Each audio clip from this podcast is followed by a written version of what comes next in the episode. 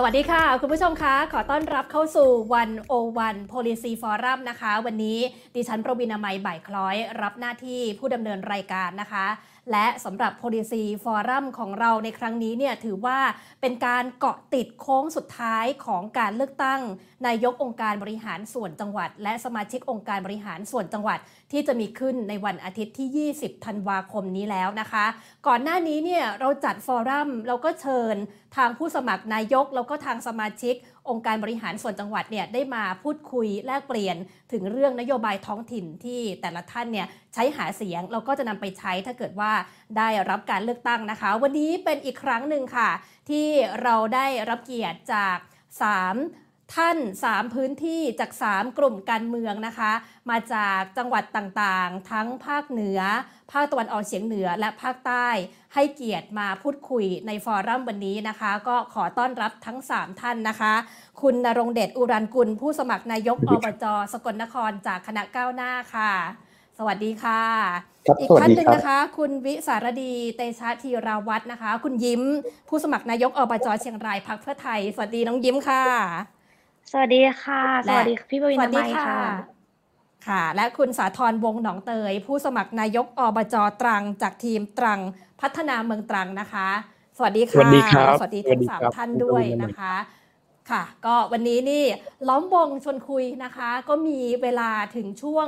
ประมาณ 1 ชั่วโมงครึ่งถึง 2 ชั่วโมงหลังจากนี้นะคะ แล้วก็อยากจะเชิญชวนคุณผู้ฟังคุณผู้ชมที่ติดตามไลฟ์กันอยู่นะคะ ส่งคอมเมนต์ ส่งคำถาม ส่งข้อคิดเห็นมาคุยกันได้นะคะ แล้วก็วันนี้เนี่ยถือว่าเป็นโค้งสุดท้ายนะคะ ก่อนที่จะมีการเลือกตั้งวันอาทิตย์นี้แล้วนะคะ อยากจะชวนทั้ง 3 ท่านได้คุยกันนะคะ ถึงเรื่องของความสำคัญของอบจ กับการพัฒนาท้องถิ่นในแต่ละพื้นที่ ของแต่ละท่านเนี่ยค่ะ แต่ละท่านมองว่าอบจเนี่ยมีความสำคัญกับท้องถิ่นยังไง จะมีบทบาทในการเปลี่ยนแปลงท้องถิ่นได้มากน้อยขนาดไหนนะคะ ก็อยากจะให้แต่ละท่านได้พูดคุยแลกเปลี่ยนประเด็นนี้นะคะ ขอเริ่มต้นที่คุณนรงเดชก่อนค่ะ เชิญเลยค่ะ ครับผมได้ยินไหมครับ ได้ยินชัดเจนเลยค่ะเชิญเลยค่ะ ครับ คือในส่วนของจังหวัดสกลนครนะครับ องค์การบริหารส่วนจังหวัดเนี่ยอบจมีงบประมาณปีประมาณ 973 ล้านบาทนะครับ ซึ่งถือว่าเยอะมากนะครับ แล้วก็ถ้าเทียบกับองค์กรปกครองส่วนท้องถิ่นอื่นเนี่ยจะถือว่ามีงบประมาณในระดับที่สามารถผลักดันเรื่องของนโยบายการขับเคลื่อนจังหวัดได้นะครับ เพราะว่างบประมาณส่วนใหญ่ในจังหวัดสกลนครส่วนใหญ่ก็จะเป็นงบประมาณจากรัฐบาลส่วนกลาง ซึ่งตรงส่วนนั้นน่ะในส่วนท้องถิ่นไม่สามารถที่จะบริหารได้เลย เป็นส่วนที่ถูกกำหนดมาจากนโยบายของตัวรัฐบาล แต่งบของอบจเนี่ยครับเราสามารถออกแบบได้เองในพื้นที่มันจะตรงความต้องการแล้ว มันจะสามารถกำหนดทิศทางในเชิงยุทธศาสตร์ ในฐานะที่เราอยู่ในพื้นที่แล้วลองมองเห็นปัญหานะครับ ครับผมยกตัวอย่างเช่นนะครับสามปัญหาของจังหวัดสกลนครที่เราต้องการผลักดันในครั้งนี้นะครับ คือหนึ่งคือเรื่องคุณภาพการศึกษา จังหวัดสกลนครเนี่ยเป็นจังหวัดที่มีภาคการศึกษาใหญ่เป็น GPP อันดับสองของจังหวัดนะครับ ประมาณปีละหนึ่งหมื่นล้านบาท แต่คุณภาพการศึกษาของจังหวัดสกลนครค่อนข้างมีปัญหาดังนั้นถ้าเราสามารถผลักดันตัวส่วนนี้ได้เนี่ยมันจะสร้างความเปลี่ยนแปลงให้ตัวตัวจังหวัดสกลนครโดยรวมนะครับ ส่วนที่ 2 คือภาคการเกษตร GPP ภาคการเกษตรเนี่ยเป็นอันดับหนึ่งมูลค่า 13,000 ล้านบาทในแต่ละปี แต่ปัญหาของภาคการเกษตรจังหวัดสกลนครก็คือว่า ใช้เทคโนโลยีค่อนข้างต่ำครับเป็นภาคการเกษตรพื้นฐาน ดังนั้นสิ่งที่เราต้องการผลักดันคือการสนับสนุนเทคโนโลยีภาคการเกษตร รวมถึงการแปลรูปภาคการเกษตร เพราะถ้าเราสามารถแก้ไขปัญหาให้พี่น้องเกษตรกรได้ เราจะสามารถยกระดับมูลค่าทางเศรษฐกิจของจังหวัดได้ และเปลี่ยนแปลงคุณภาพชีวิตของคนสกลนครได้ครับ ส่วนเรื่องที่ 3 คือเรื่องการท่องเที่ยวนะครับ ในขณะที่ 2 เศรษฐกิจแรกเนี่ย GPP ค่อนข้างใหญ่ แต่ว่ามีแนวโน้มในการลดตัวลงครับ เนื่องจากการขาดแคลนแรงงานและโครงสร้างประชากร ในส่วนของการท่องเที่ยวเป็นเศรษฐกิจภาคเดียวเลย ที่มีแนวโน้มเพิ่มขึ้นอย่างต่อเนื่องประมาณ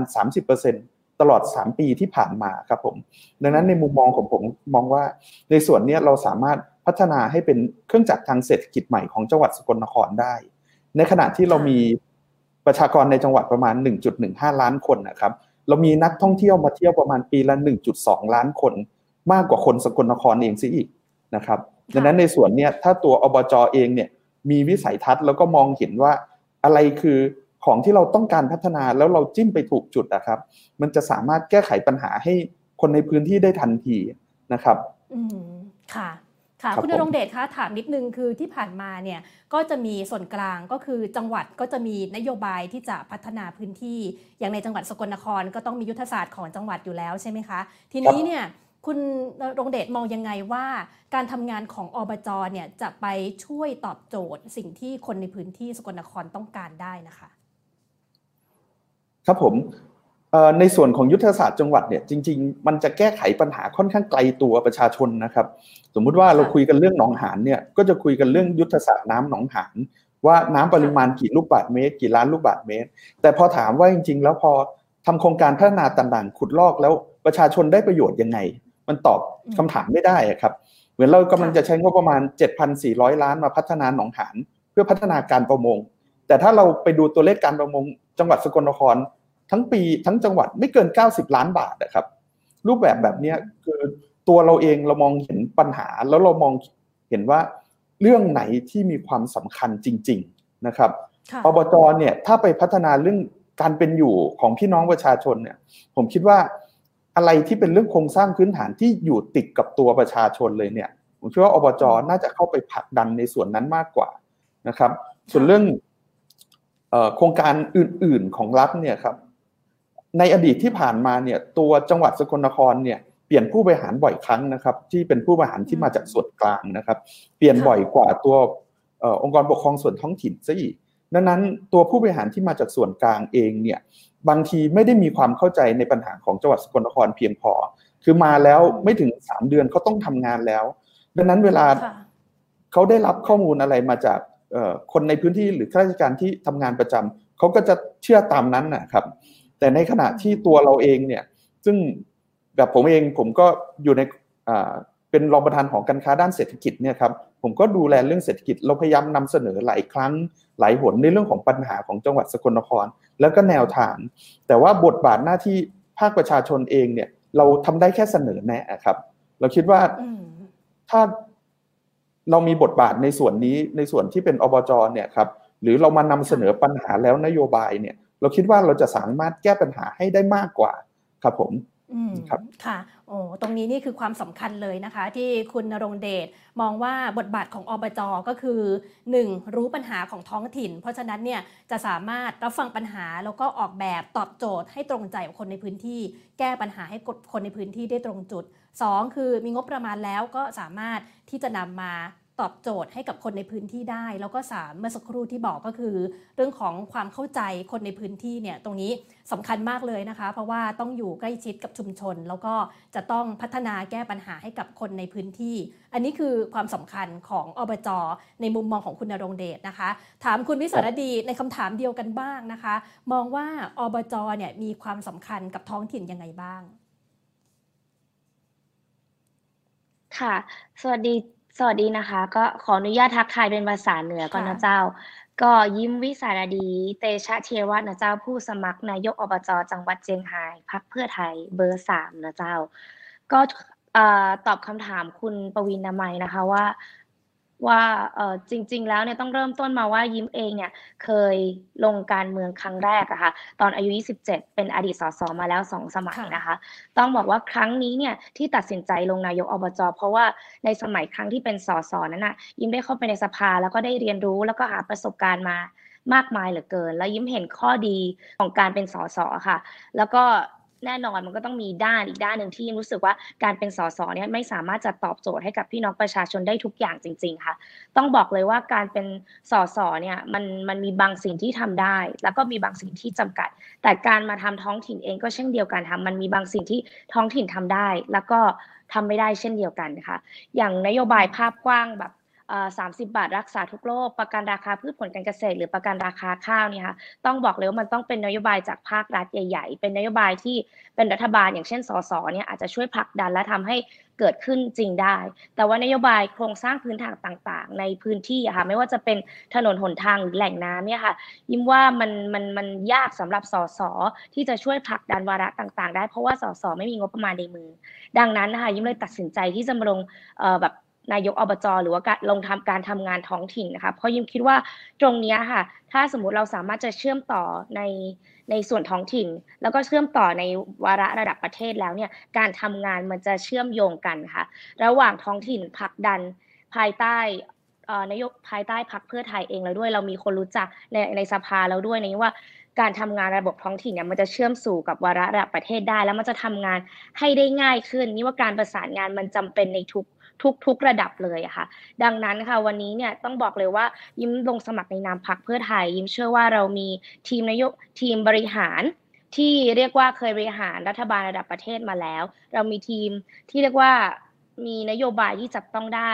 มีท่านอดีตรัฐมนตรีหลาย ๆ ท่าน เรามีทีมที่มีองค์ความรู้การบริหารเยอะมาก ดังนั้นค่ะ เราจะเชื่อมต่อ แล้วก็ต้องพึ่งการเมืองระดับชาติด้วยเพื่อประสานงานในทุกระดับที่ที่ที่จำเป็นนะคะ ก็เลยตัดสินใจที่จะมาลงการเมืองท้องถิ่นรอบนี้ค่ะ ต้องถามว่ายิ่งอยากเห็นอะไรในในการเมืองท้องถิ่นรอบนี้นะคะ ยิ่งจะบอกเลยว่า การพัฒนาหรือว่าการทำงานบริบทของบริบทของนายกอบจเนี่ยค่ะมันต้องไม่เหมือนเดิมอีกแล้วเพราะมันต้องพัฒนาไปไกลกว่านั้น และอีกอย่างหนึ่งรู้สึกว่ามันจะไม่ไม่ควรเป็นการทำงานที่อยู่ในประเทศเท่านั้นนะคะมันต้องมีการสื่อสารการเจรจาการค้าระหว่างประเทศ ซึ่งต้องบอกเลยจังหวัดเชียงรายเองอะเป็นจังหวัดที่มีภูมิศาสตร์ภูมิภูมิศาสตร์ที่ยอดเยี่ยมมากๆ มีชายแดนติดติดกับพม่าแล้วก็ลาว แล้วก็มีถนน R3A ที่เชื่อมไป ประเทศจีนด้วย ยิมคิดว่าถ้าสมมติเราทำให้จังหวัดเชียงรายเนี่ยไม่เป็นแค่เมืองผ่านและสามารถดึงให้เป็นจุดศูนย์กลางในการกระจายสินค้า หรือว่าเป็นการดึงนักท่องเที่ยวให้มาท่องเที่ยวในจังหวัดเชียงรายมากขึ้นนะคะยิ่งว่า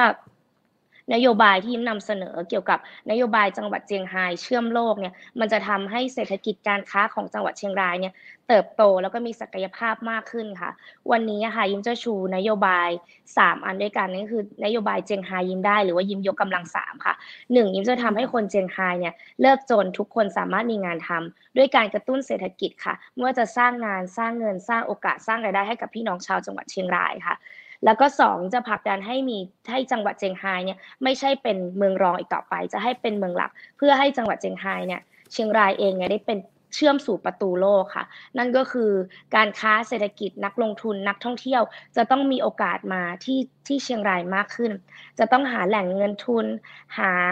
นักลงทุนมาที่จังหวัดเชียงราย พยายามผลักดันผลักดันการค้าสินค้าต่างๆ ไม่ว่าจะเป็นวัฒนธรรม ไม่ว่าจะเป็นสถานที่ท่องเที่ยว ให้เป็นที่รู้จักในระดับโลกค่ะ และท้ายที่สุดค่ะเมื่อเมื่อเมื่อเราสร้างงานสร้างเงินสร้างรายได้แล้วเนี่ยลูกหลานคนจังหวัดเชียงราย ก็จะไม่ต้องไปทำงานไกลถึงเมืองหลวงค่ะ ยิ้มจะขอประกาศดึงหนุ่มสาวชาวจังหวัดเชียงรายกลับมาพัฒนาบ้านเกิด เพราะว่าในเมื่อเขาสามารถหางานทำหารายได้ค่าแรงที่ดีในบ้านเกิดเขาแล้วเนี่ย เขาก็ไม่จำเป็นต้องไปหางานทำที่จังหวัดอื่นๆ แล้วส่งเงินมา ครอบครัวก็จะอยู่พร้อมหน้าพร้อมตากันอบอุ่นอีกครั้งหนึ่งค่ะเด็กเล็ก ๆ ก็จะอยู่ใกล้ชิดกับคุณพ่อคุณแม่ ส่วนผู้ผู้หลักผู้ใหญ่หรือว่าคนแก่คนเฒ่าเนี่ยเขาก็จะสามารถมีลูกหลานคอยดูแลยามยามเจ็บยามป่วยหรือว่ายามต้องการใครสักคนอยู่ดูแลนี่ว่า 3 อันนี้ค่ะจะเป็นนโยบายหลักๆ ที่ทำให้เจียงไฮ้ยิ้มได้ แล้วก็คนเจียงไฮ้มีความสุขอีกครั้งหนึ่งอะค่ะ ก็หลักๆเลยเคย วันนี้ยิ้มจะไม่เป็น เป็นนายกอบจที่ที่จะเดินสายเปิดงานเปิดถนนหรือตัดริบบิ้นนะคะ แต่ยังจะเป็นนายกอบจที่สามารถจะเป็นจุดกลางที่สามารถจะเชื่อมโยงให้เข้าสู่ระดับประเทศ แล้วจะเป็นนายกอบจที่จะทำตัวเป็นเซลส์แมนเป็นพนักงานขายเพื่อขายสินค้าของพี่น้องชาวจังหวัดเชียงรายสู่ประตูโลกอะค่ะ ค่ะ งั้นถามคุณยิ้มหน่อยว่า ในบทบาทของการทำหน้าที่เป็นสสมาแล้วเนี่ยนะคะ คราวนี้เนี่ยจะเป็นนายกอบจถ้าเกิดว่าได้รับคะแนนเสียงแล้วเป็นนายกอบจเนี่ยคุณยิ้มมองว่าบทบาทการทำงาน ระหว่างสสกับการเป็นนายกอบจเนี่ยมันมีความเหมือนหรือว่ามันมีความต่างยังไงบ้างค่ะ อย่างอย่างอย่างที่บอกไปอะค่ะว่าการการเป็นสสเนี่ยค่ะ บางบางสิ่งบางอย่างมันมันก็ก็ทำทำทำไม่ได้ซะทั้งหมดอะค่ะมันมันมีข้อดีอย่างเช่นเป็นสสเนี่ยเราไม่สามารถจะผลักดันโครงสร้างพื้นฐานได้ถนนหนทางเองหรือว่าการจัดหาแหล่งน้ำเอง เพราะว่าต้องบอกเลยพี่น้องชาวจังหวัดเชียงรายค่ะ เป็นพี่น้องเกษตรกรสักเจ็ดสิบเปอร์เซ็นต์นะคะ แล้วการผลักดัน สายอุปโภคหรือว่าโครงสร้างพื้นฐานเนี่ยมันค่อนข้างทำได้ยากค่ะ เพราะว่าสสเองเนี่ยไม่มีงบประมาณในมือเลย ก็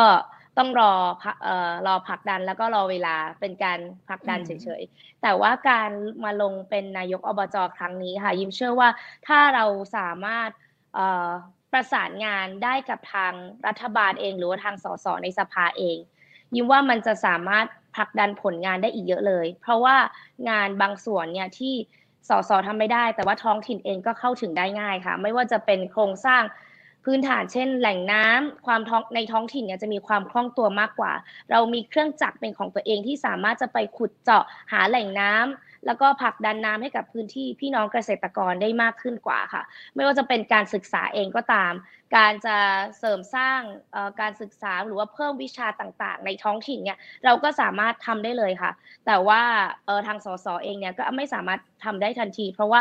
ต้องต้องตามกำหนดของระบบของกระทรวงศึกษาธิการ มันก็มีครอบมาแล้วก็มีเตรียมมาให้ไว้หมดเลย วันนี้เชื่อว่าถ้าสมมติยิ้มเป็นนายกอบจยิ้มสามารถจะผลักดันได้ค่ะ แล้วก็สามารถจะประสานได้ ในทุกระดับค่ะ อืมค่ะ ตรงนี้น่าจะเป็นจุดแข็งเลยนะคะ ด้วยตัวคุณยิ้มเองเนี่ยก็เรียกได้ว่าคลุกคลีกับแวดวงการเมืองมาอยู่แล้วนะคะ แล้วก็มี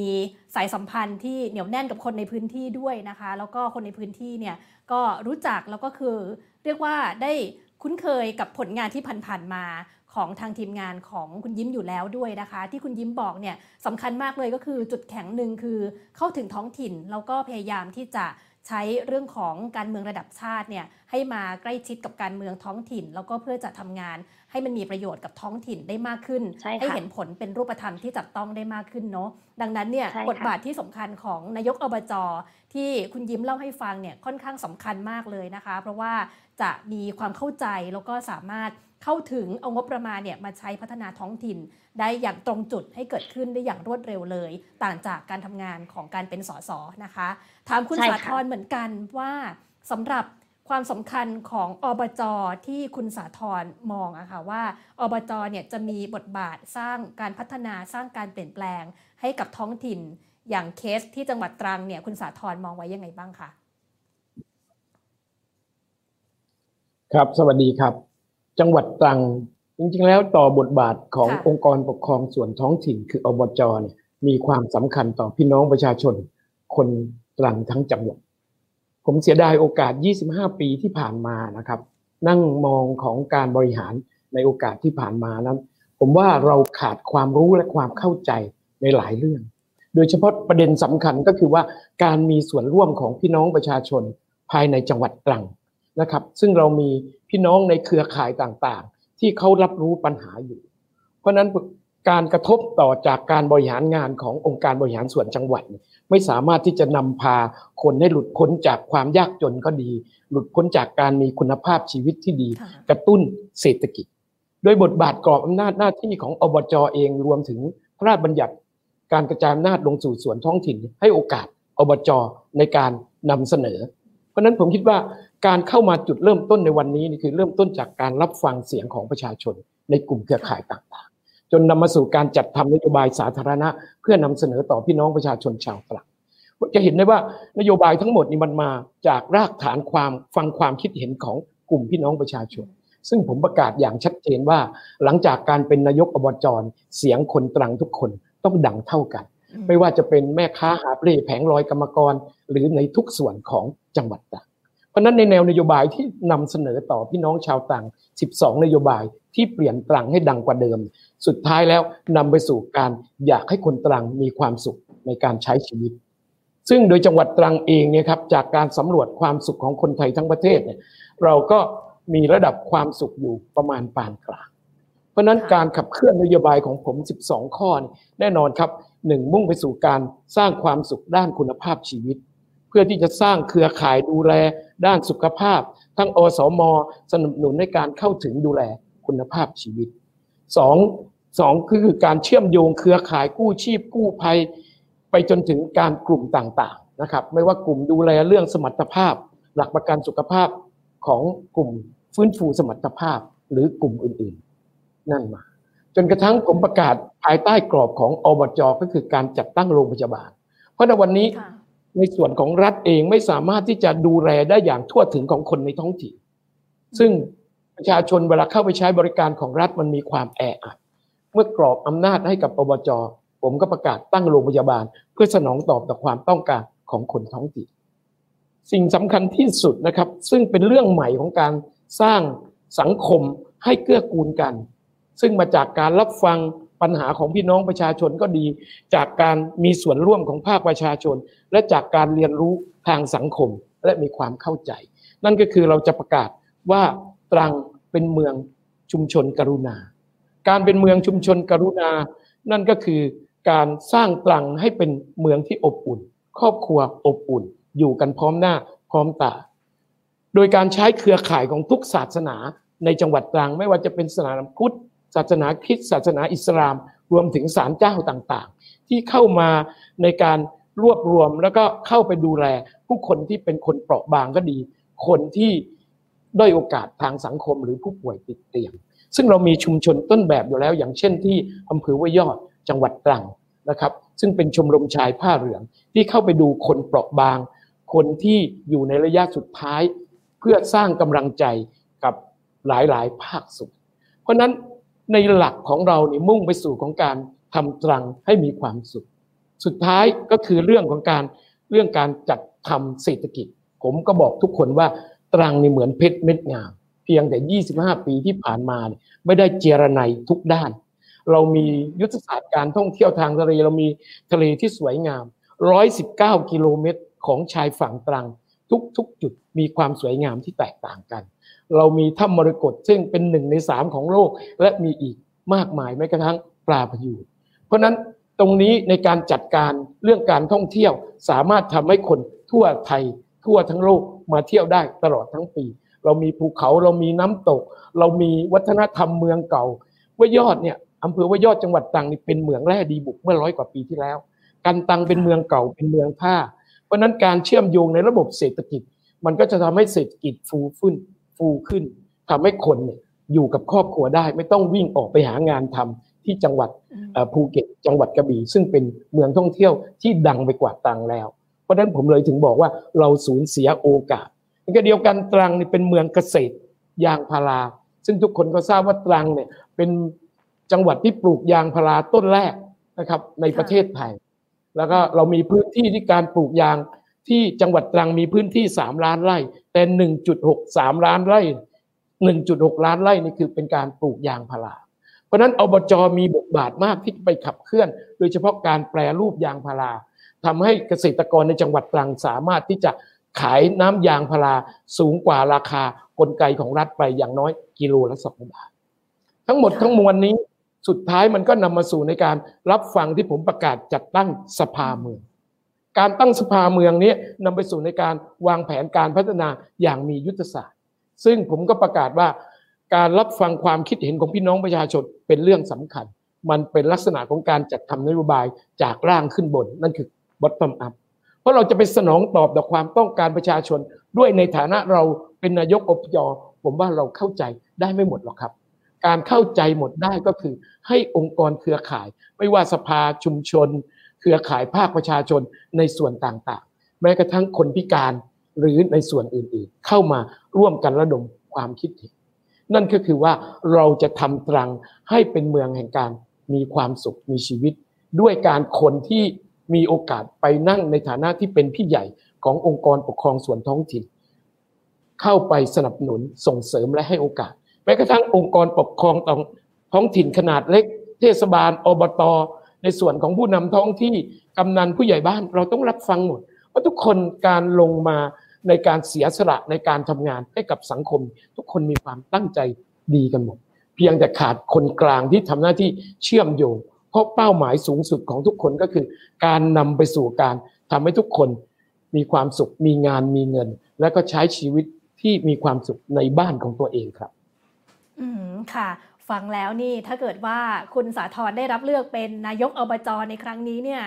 ความสุขของคนตรังน่าจะเพิ่มขึ้นนะคะ จากแนวทางต่างๆ ที่คุณสาธรเล่าให้ฟังไป จะขออนุญาตถามคุณสาธรต่อเลยนะคะว่า มีนโยบายต่างๆ มีสิ่งที่อยากทำกับเมืองตรังเนี่ยเยอะมาก แล้วตรังเนี่ยก็มีทรัพยากรมีของดีต่างๆ เยอะมากเหมือนกัน งบประมาณที่จะมีการจัดการเนี่ยค่ะตรงนี้เนี่ยวางแผนบริหารยังไงอะไรที่จะทำก่อน อะไรที่สำคัญอะไรที่อยากให้เกิดเร็ว ทันทีที่ถ้าเกิดว่าได้รับเลือกเป็นนายกอบจนะคะ จริงๆ จังหวัดตรังนะฮะมีงบประมาณต่อปีนี้ห้าร้อยหกสิบล้านสี่ปีก็คือสองล้านห้าร้อยหกสิบล้านต่อการสนองตอบนี่เราต้องดูกัน เดี๋ยวคุณวินเนยให้ผมได้เป็นนายก แล้วผมก็จะจะเรียนให้กับคนตรังทราบว่า 99 วันเราทำได้จริงยังไงบ้างนะครับ แต่ให้เห็นว่าเงินงบประมาณ 2,000 กว่าล้านต่อ 4 ปี แต่ว่าที่ผ่านมานี่ปรากฏว่ามีเงินฝากอยู่ในธนาคารนี่พันห้าร้อยล้าน แล้วก็มีเงินสะสมที่กองเอาไว้อยู่อีก 800 ล้าน ประเด็นสำคัญก็คือบอกว่า เมืองตรังต้องเป็นเมืองสุจริต การเป็นเมืองสุจริตนั่นก็คือว่าการดำเนินการทางการเมืองที่ตั้งแต่เริ่มตั้งแต่ตัวเราต้องสุจริตก่อน ด้วยอาชีพต้องเป็นอาชีพสุจริต และจะไม่มีการลงทุนในการหาเสียงครั้งนี้ จะเห็นว่าผมนี่หน้าดำหน้าเกรียมไปเลย เพราะว่าสิ่งที่เราจะไปเรียนรู้แล้วก็ไปเจอเพชรเม็ดงามในแต่ละพื้นที่ของจังหวัดตรังมันมาจากการเดินเข้าไปพบเอาใจไปว่ากัน เพราะนั้นผมเนี่ยมีผู้สมัครเนี่ยผมก็จะจัดอบรมทันทีนะครับ ที่สมัครเสร็จแล้วก็ประกาศว่า จากนี้ไปทีมตรังพัฒนาเมืองตรังหาเสียงแนวบริสุทธิ์ ไม่มีการซื้อสิทธิ์เสียเสียงอย่างเด็ดขาดเราทำงานการเมืองแบบแพ้ได้เพ ราะผมบอกทุกคนว่าถ้าคุณลงทุนทางการเมือง นั่นหมายถึงว่าสักวันหนึ่ง เงินเม็ดที่มันรออยู่ในการบริหารบ้านเมือง คุณก็จะถอนทุน นี่คือแนวคิดของผมที่ประกาศมาตลอดเวลา พร้อมกับจัดตั้งสภาเมือง เพื่อให้เข้ามามีส่วนร่วมในการตรวจสอบสร้างความโปร่งใสและสุจริตครับ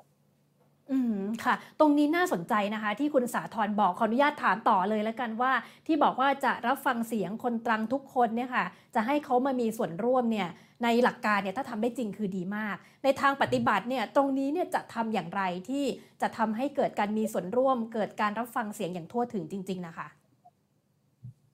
จริง ๆ แล้วนะฮะในพระราชบัญญัติการกระจายอำนาจสู่ส่วนท้องถิ่นเนี่ยเขาก็พูดอยู่ว่า ต้องส่งเสริมประชาธิปไตยและการมีส่วนร่วมของประชาชน เพราะนั้นยังตอนนี้มีบางอบจแล้วที่เริ่มต้นด้วยการจัดทำระเบียบขององค์การบริหารส่วนจังหวัด เพื่อกำหนดให้มีสภาเมือง สภารับฟังความคิดเห็นผมคิดว่าเราต้องฉีกกรอบเดิมๆที่ไปติดยึดอยู่กรอบเดิมๆจริง ๆ ตัวพระราชบัญญัตินี้เปิดกว้างอยู่แล้ว เพราะนั้นถ้าผมได้เป็นนายก ผมก็จะเสนอ แนวทางในการจัดสร้างระเบียบเพื่อให้เป็นสภาเมือง ให้พี่น้องประชาชนเข้ามีส่วนร่วมกับพวกเราครับ อืมค่ะขอบคุณค่ะ ก็คงจะมีสิ่งที่เรียกว่าเป็นนวัตกรรมเกิดขึ้นกับเมืองตรังนะคะ ก็ต้องติดตามดูว่านโยบายที่มีการหาเสียงไปเนี่ยมีหลายเรื่องเลยน่าสนใจมาก แล้วก็จะทำให้คุณภาพชีวิตของคนในท้องถิ่นเนี่ยดีขึ้นด้วยนะคะ เดี๋ยวเรากลับมา คุยในรายละเอียดกันต่อนะคะ ถามคุณนรงเดชเหมือนกันว่าเมื่อสักครู่เนี่ยเล่าให้ฟังว่างบประมาณของสกลนครเนี่ยมีก็ประมาณเกือบเกือบหนึ่งพันล้านใช่ไหมคะ ตรงนี้เนี่ยถ้าเกิดว่าได้เป็นนายกอบจแล้ว สิ่งที่จะทำก่อนอยากให้เห็นการเปลี่ยนแปลงมากที่สุดเนี่ยเป็นเรื่องอะไร ครับในการค่ะพัฒนาจังหวัดสกลนครครับระวางแผนในการพัฒนาอยู่ 3 ก้อนใหญ่ ๆ นะครับ ก้อนแรกเนี่ยคือโครงสร้างพื้นฐานเกี่ยวกับการพัฒนาเมืองนะครับ เนื่องจากว่าในปัจจุบันเนี่ยหลาย ๆ เมืองในจังหวัดสกลนครเนี่ยโครงสร้างพื้นฐานเนี่ยถูกลงทุนไปนานแล้ว แต่ว่าปัจจุบันเมืองขยายตัว ยกตัวอย่างเช่น เรื่องน้ำนะครับ เมืองหลาย ๆ เมืองในจังหวัดสกลนครนี่มีการโตขึ้นทำให้เกิดสภาวะขาดแคลนน้ำจืดในพื้นที่นะครับ เวลาขาดแคลนน้ำเนี่ยส่งผลต่อคุณภาพชีวิตของประชาชนโดยตรง เพราะว่าพอเขาไม่มีน้ำใช้เนี่ยครับการที่ต้องรอน้ำหรือรองน้ำเนี่ย มันเสียเวลาครับ แล้วคุณภาพการใช้น้ำเนี่ยก็คือว่าน้ำในแหล่งน้ำบางที่เนี่ยไม่สามารถเอามาใช้บริโภคได้ ส่งผลให้ประชาชนในพื้นที่จำเป็นต้องซื้อเขาเรียกซื้อน้ำถังนะครับสำหรับกินสำหรับใช้ ซึ่งเป็นภาระ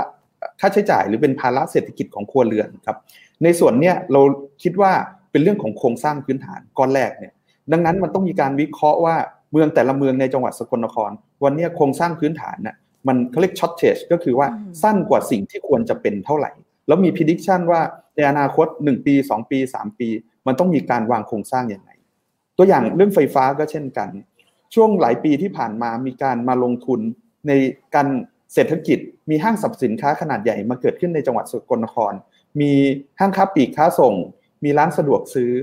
สิ่งที่เกิดขึ้นก็คือว่าตัวระบบสายส่งหรือไฟฟ้าในจังหวัดสกลนครเองเนี่ยไม่เพียงพอ เกิดสภาพไฟไหม้ ไฟดับไฟตก ซึ่งสิ่งเหล่านี้เนี่ยมันกระทบต่อการขยายตัวของเมือง ภาพแรกคือการแก้ไขปัญหาเรื่องโครงสร้างพื้นฐานของเมือง ให้พร้อมกับการเจริญเติบโต นี่เป็นปัญหาที่ส่งผลกระทบโดยตรง ส่วนที่สองเป็นปัญหาที่ประชาชนเห็นในชีวิตประจำวัน คือ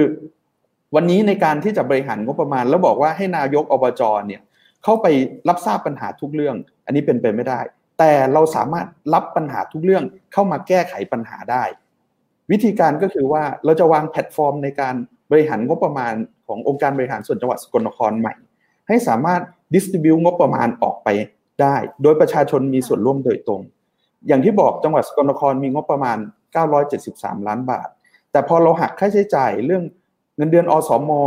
เงินด้านการศึกษา เงินเดือนข้าราชการประจำงบบริหารงานต่างๆ ออกไป เหลือเงินที่สามารถลงทุนได้ปีหนึ่งประมาณ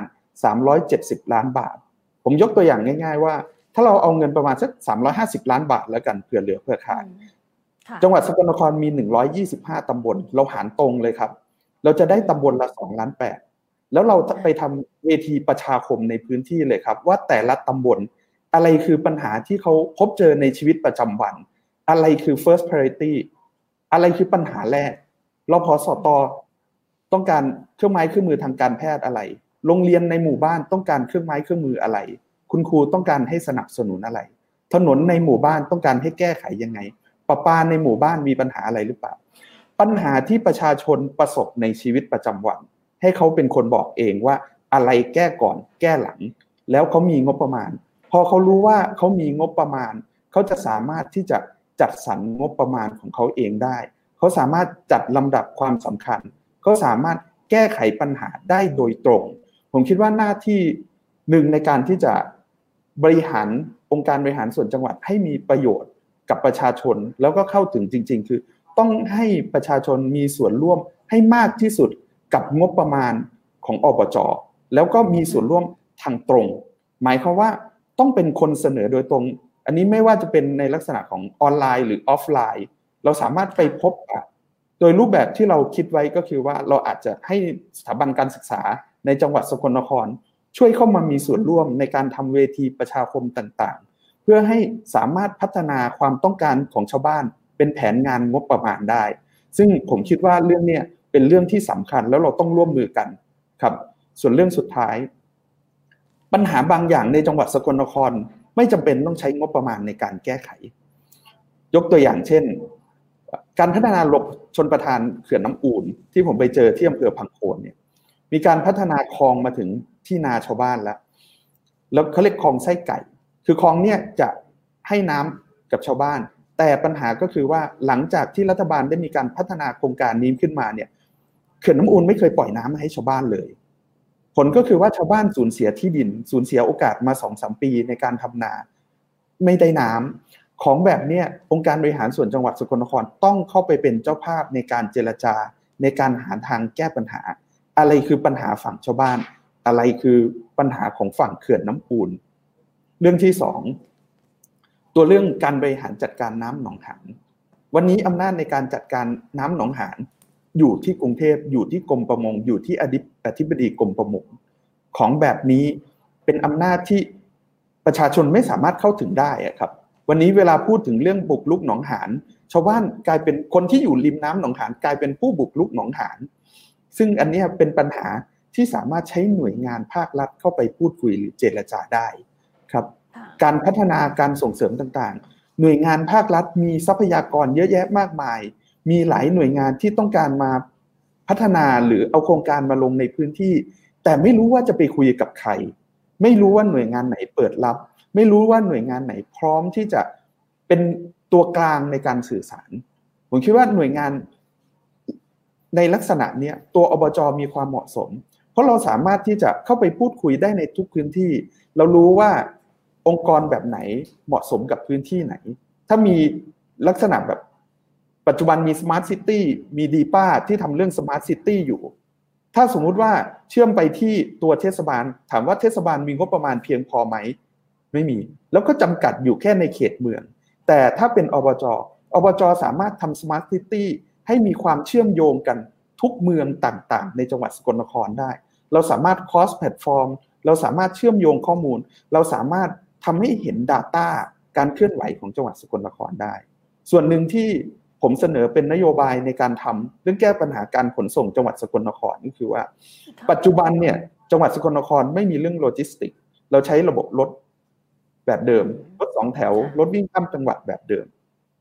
แต่ถ้าบอกว่าให้อบจสกลนครไปลงทุนอบจไม่มีเงินเพียงพอปัญหาอื่นมีความสำคัญกว่า แต่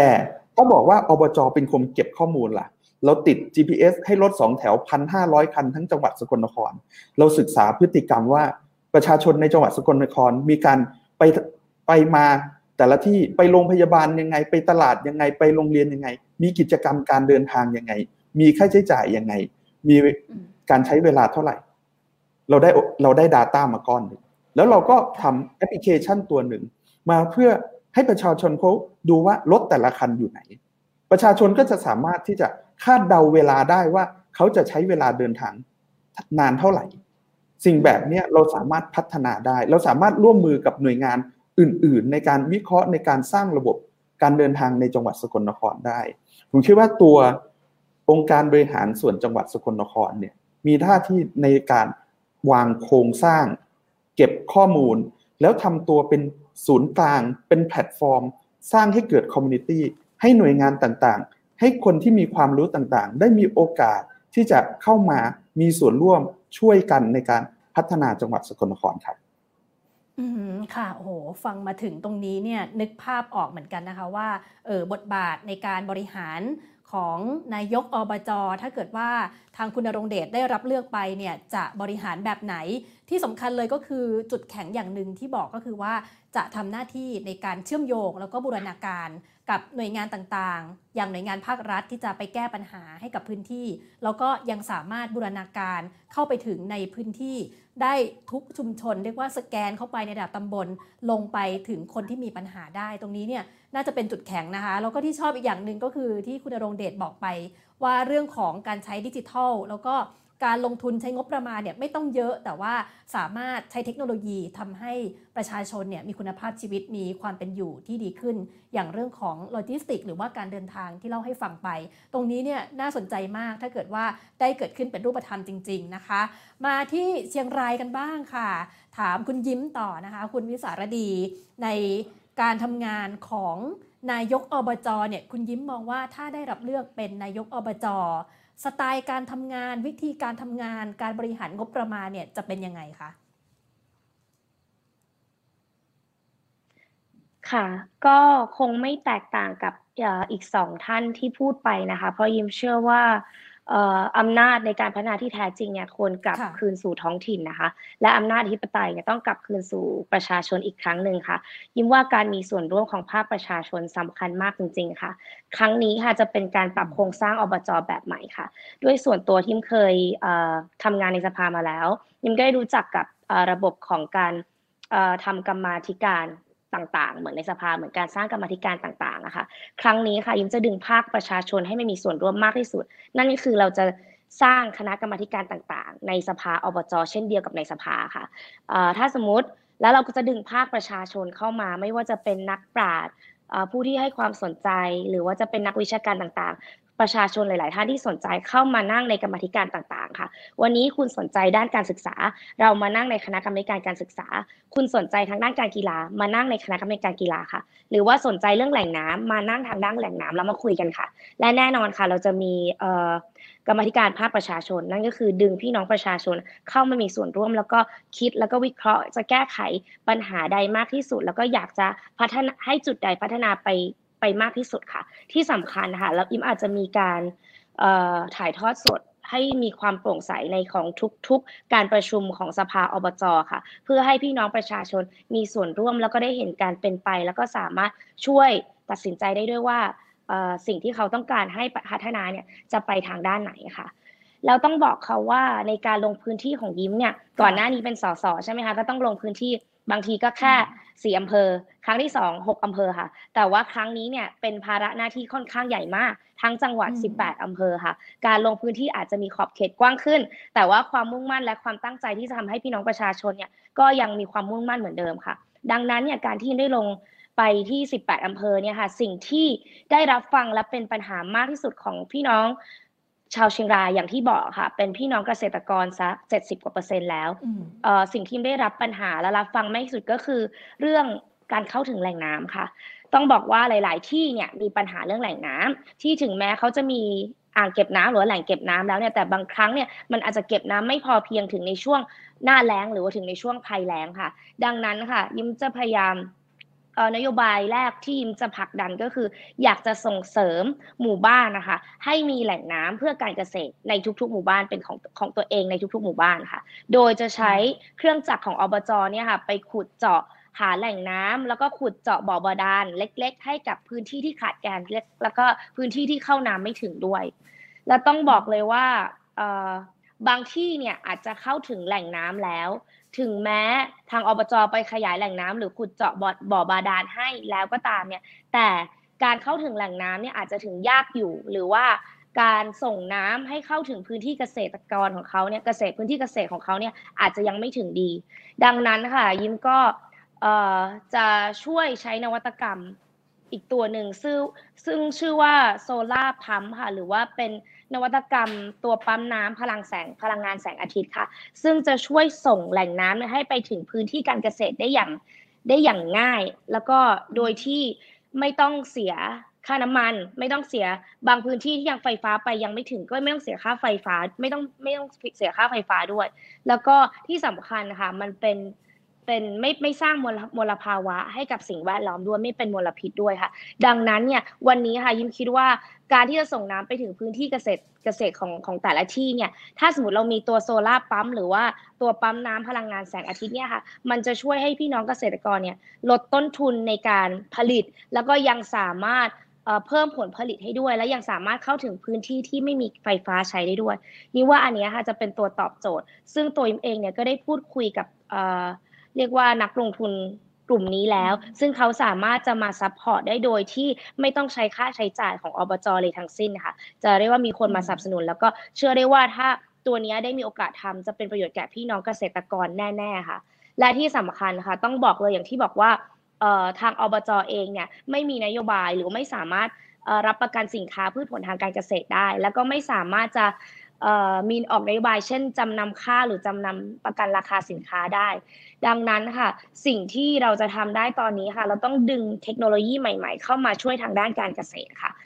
การที่จะทำให้พี่น้องเกษตรกรลดต้นทุนให้ได้มากที่สุด แล้วก็วางแผนการทำเกษตรได้ดีเนี่ยค่ะยิ้มจะมีแอปพลิเคชันตัวหนึ่งที่ได้พูดคุยไว้แล้วเป็นของรุ่นน้องที่เรียนหนังสือโรงเรียนเดียวกันเนี่ยค่ะเป็นของเด็กไทยนะคะ แต่ว่านวัตกรรมตัวนี้ได้รับรางวัล นวัตกรรมยอดยอดเยี่ยมของ MIT สหรัฐอเมริกามาแล้ว ชื่อนวัตกรรม Ricult ค่ะ มาจาก Agriculture ซึ่งต้องบอกได้เลย ฟังชื่อแล้วเนี่ยก็คือเป็นแอปพลิเคชันเป็นเทคโนโลยีสำหรับช่วยการเกษตรโดยเฉพาะเลยค่ะ ไอตัวนี้ค่ะมันจะเป็นแอปพลิเคชันบอกว่าจะช่วยวางแผนการปลูกยังไง แล้วก็สามารถจะพยากรณ์อากาศได้อย่างแม่นยำด้วยนะคะ จะวิเคราะห์แร่ธาตุได้เลยว่า มีสารอาหารในดินเท่าไหร่ แล้วก็ปลูกอะไรแล้วจะขึ้นดินแล้วก็สถานที่แบบนี้เราสามารถจะปลูกเป็น สตรอเบอรี่หรอ หรือว่าปลูกข้าว หรือว่าจะปลูกเป็นพืชผลทางการเกษตรอะไรที่ปลูกแล้วสามารถคำนวณได้ว่าอะสมมติไร่นี้ปกติปลูกข้าวได้ 10 ตัน แต่ว่าถ้าสมมติเรามีแอปพลิเคชันตัวนี้มันอาจจะลดต้นทุนแล้วสามารถเพิ่มผลผลผลิตได้มากขึ้นจาก 10 ตันเป็น 15 ตันก็ได้ค่ะ แล้วต้องบอกเลยนอกเหนือจากที่เขาจะช่วยวิเคราะห์ว่าพื้นที่เนี่ยปลูกอะไรแล้วขึ้น เขายังสามารถคาดสภาพอากาศในระหว่างการเพาะปลูกได้ด้วยค่ะ ดังนั้นเนี่ยถ้าเรามีแอปตัวนี้เข้ามาช่วยค่ะ เราสามารถจะเพิ่มผลผลิตได้ดี ลดต้นทุนได้ให้พี่น้องเกษตรกรอีกด้วยค่ะอืมค่ะก็คิดว่านโยบายต่างๆเหล่านี้จะเป็นอะไรที่ผลักดันก่อน อืมค่ะ ก็คือพุ่งมุ่งไปที่กลุ่มเกษตรกรนี่เป็นกลุ่มใหญ่ เพราะว่ามีปัญหาเรื่องของการทำการเกษตร แล้วก็ผลผลิต ทางทีมงานคุณยิ้มก็มีเรื่องของนวัตกรรมที่จะเอาเข้ามาช่วยหลากหลายมาก แล้วก็มีแผนอยู่แล้ว มีความชัดเจนอยู่แล้วนะคะถามคุณยิ้มนิดนึงว่าการวางแผนในการจัดการเรื่องงบประมาณของอบจเนี่ยค่ะ ตรงนี้เนี่ยวางแผนไว้ยังไง งบเท่าไหร่จะจัดการยังไงบ้าง ทางงบของอบจถ้าของจังหวัดเชียงรายนะคะ ถ้าสมมุติทำถ้าสมมติจำไม่ผิดจะมีอยู่ที่ประมาณหนึ่งพันห้าร้อยล้านบาทนะคะ แล้วก็อย่างที่บอกอะค่ะ ยิ้มก็คงมุ่งเน้นแก้ไขเรื่องปากท้องของพี่น้องเกษตรกรพี่น้องชาวจังหวัดเชียงรายเป็นหลักค่ะ อย่างแรกเลยที่จะทำก็คือคงจะหนึ่งเลยค่ะ ประชาสัมพันธ์เรื่องการท่องเที่ยวค่ะพอต้องบอกเลยช่วงนี้เนี่ยค่ะจังหวัดเชียงรายเองเนี่ย เป็นช่วงที่ข่าวสารออกไปเยอะมากว่ามีเชื้อโควิดกระจายในจังหวัดเชียงรายเอง แต่จริง ๆ แล้วค่ะยิ้มขอมุ่งเบรมไปที่รัฐบาลมากกว่ากับทางสื่อข่าวค่ะ เพราะว่าการสื่อข่าวออกไปครั้งนี้มันทำให้ส่งผลกระทบให้กับ ให้กับเศรษฐกิจ ให้กับการท่องเที่ยวของจังหวัดเชียงรายเป็นอย่างมากนะคะ จริง ๆ พื้นที่ของจังหวัดเชียงรายเองตอนนี้ค่ะ ทุกคนยังสามารถมาท่องเที่ยวได้ได้ได้ปกติ พี่น้องประชาชนชาวจังหวัดเชียงรายเองก็อยู่กันแบบปกติ แน่นอนอาจจะมีการอยู่แบบมี social distance แล้วก็อยู่กันแบบ new normal กันบ้างค่ะ แต่ว่าจุดสถานที่ท่องเที่ยวต่างๆ เรามีจุดคัดกรอง เรามีพี่น้องอสมคอยดูแลอย่างใกล้ชิด เรามี แมสคอยแจกให้เรามีแอลกอฮอล์ทุกจุด ที่ยิมเชื่อว่ามันจะช่วยให้นักท่องเที่ยวมาท่องเที่ยวได้อย่างปลอดภัยค่ะ ที่สำคัญค่ะที่ยิมอยากจะชี้แจงก็คือ จากที่ข่าวสารได้ได้สื่อออกไปนะคะ ที่จังหวัดเชียงรายเนี่ยติดเชื้อโควิด แพร่กระจายเนี่ยจริง ๆ แล้วไม่ใช่อย่างนั้นนะคะ ที่บอกวันนึงเนี่ยมีคนติดเชื้อแล้ว 10 คนบางวันมีติดแล้วขึ้นมาแล้ว 15 คนเนี่ยค่ะ ต้องบอกเลยว่าข่าวที่ออกว่ามีคนติดเชื้อโรคเนี่ยคือเขาพบเจอในด่านด่านกัดการด่านที่คนกำลังข้ามเข้ามามากกว่าค่ะ แต่ว่าถามว่าพี่น้องชาวจังหวัดเชียงรายเองเมื่ออาทิตย์ที่แล้วอะเขาเอาคนไปตรวจแบบ5,000 กว่าคนแล้วเนี่ยยังไม่มีการแพร่กระจายเชื้อโควิดในจังหวัดเชียงรายเลย ดังนั้นนะคะคนจังหวัดเชียงรายยังไม่มีการติดโควิดเลยนะคะ อย่างที่ข่าวได้สื่อสารออกไปค่ะ ซึ่งมันทำให้เศรษฐกิจของจังหวัดเชียงรายในช่วงนี้ ที่เป็นช่วงหน้าหนาว อย่างตัวพักพวกเพื่อนยิ้มเองเนี่ยที่คิดว่าจะจองมานอนที่จังหวัดเชียงรายหรือมาท่องเที่ยวที่จังหวัดเชียงรายในช่วงนี้เนี่ยทำให้ต้องยกเลิกแล้วก็แคนเซิลไปหลายท่านเลย คือต้องบอกว่ามันส่งผลกระทบให้กับทั้งที่พักโรงแรมร้านอาหารเศรษฐกิจจังหวัดเชียงรายเนี่ยค่ะเงียบเหงาและซบเซาไปมากค่ะ อันนี้ก็คืออยากจะชี้แจงว่าจริง ๆ แล้วเนี่ยเชียงรายเราเองเนี่ยมันยังท่องเที่ยวได้อยู่ ดังนั้นสิ่งที่จะทำอย่างแรกเลยก็คือ ช่วยประชาสัมพันธ์ค่ะว่าจังหวัดเชียงรายของเราเนี่ยไม่ได้น่ากลัวอย่างที่คิด แล้วก็ไม่ไม่ได้มีการเผยแพร่ โควิด -19 แล้วก็มีผู้ติดเชื้อมากอย่างที่คิดอะค่ะและอย่างที่สองค่ะแน่นอนค่ะ อย่างที่ยิ้มบอกตอนแรกเลยก็คือ ตัวยิ้มเองก็คงจะเริ่มเจราจาในการค้าขายก่อนค่ะ อย่างที่ยิ้มเองเนี่ยจะคงไม่ไม่เป็นนายกอบจที่นั่งเฉยๆ ยิ้มมันก็จะเป็นเซลแมนเป็นพนักงานขายก็คือ ครั้งนี้ค่ะก็คงดันตัวเองให้มาอยู่จุดที่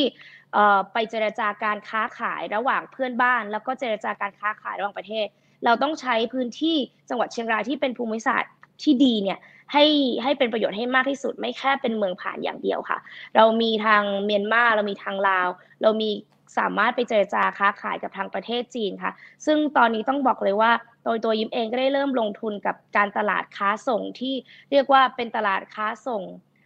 พืชผักทางการเกษตรเนี่ยค่ะ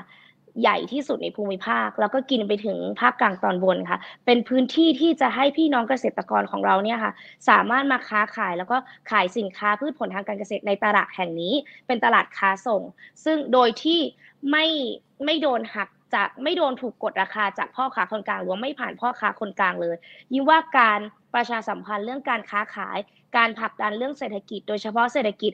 ทางทางด้านการเกษตรของพี่น้องจังหวัดเชียงรายเนี่ยสำคัญอย่างมากค่ะ และอีกด้านหนึ่งก็คือผลักดันการท่องเที่ยวของจังหวัดเชียงรายค่ะ ตัวจังหวัดเชียงรายเองเนี่ยมีวัฒนธรรมที่ดีงาม มีวัดที่สวยงาม วัดไม่ว่าจะเป็นวัดร่องขุนวัดร่องเสือเต้น วัดห้วยปากังซึ่งทุกท่านก็ต้องรู้จักกันอยู่แล้ว มีศิลปะล้านนาที่ สวยงามมากมายที่สำคัญค่ะ เรามีพี่น้องชาวชาติพันธุ์เนี่ยเยอะแยะมากมาย ที่สามารถจะผลักดันให้เป็นจุดท่องเที่ยว แล้วก็สามารถโชว์วัฒนธรรมต่าง ๆ ให้กับคนทั้งโลกได้เห็นนะคะอย่างที่ยิ้มบอกค่ะ วันนี้ยิ้มไม่ได้มุ่งหวังแค่ระดับประเทศแล้ว จังหวัดเชียงรายสามารถก้าวข้ามก้าวเข้าไปสู่ประตูระดับโลกแล้วค่ะ ดังนั้นยิ่งอยากจะประชาสัมพันธ์การท่องเที่ยวของจังหวัดเชียงรายให้เกิดขึ้นให้เชื่อมสู่ประตูโลกได้ค่ะ แล้วหลังจากนั้นเนี่ยยิ้มว่าการค้าการขายเศรษฐกิจความเชื่อมั่น แล้วก็โดยเฉพาะความเชื่อมั่นในสายตาของต่างชาติค่ะ ยิ้มจะต้องทำให้ได้ ในเมื่อวันนี้เนี่ยผู้นำของประเทศไทยเราแล้วเนี่ยประเทศไทยของเราเนี่ยไม่ได้รับการเชื่อมั่นจาก ต่างประเทศหรือประเทศอื่นๆประเทศเพื่อนบ้านก็ตามเราต้องเป็นนายกอบจที่ก้าวขึ้นมา เจรจาการค้าการขายแทน เราต้องเป็นนายกอบจที่มีวิสัยทัศน์แล้วก็นำพาจังหวัดเราเนี่ยให้สร้างเศรษฐกิจให้ดีขึ้นนะคะ อืมค่ะ โอ้ก็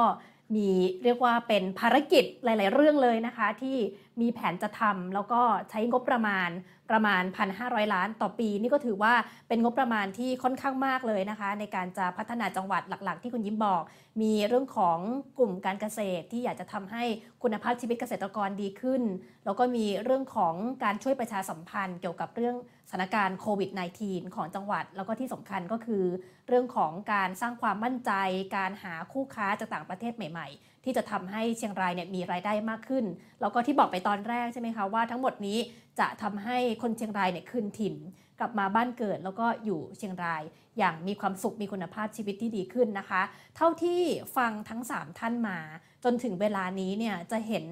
สิ่งที่เรียกว่าเป็นนวัตกรรมเชิงนโยบาย จากผู้สมัครนายกอบจทั้ง 3 ท่าน ซึ่งน่าสนใจหมดเลยนะคะคุณผู้ชมถ้าจะให้ไล่เรียงดูสรุปกันสั้นๆ ก็คือว่า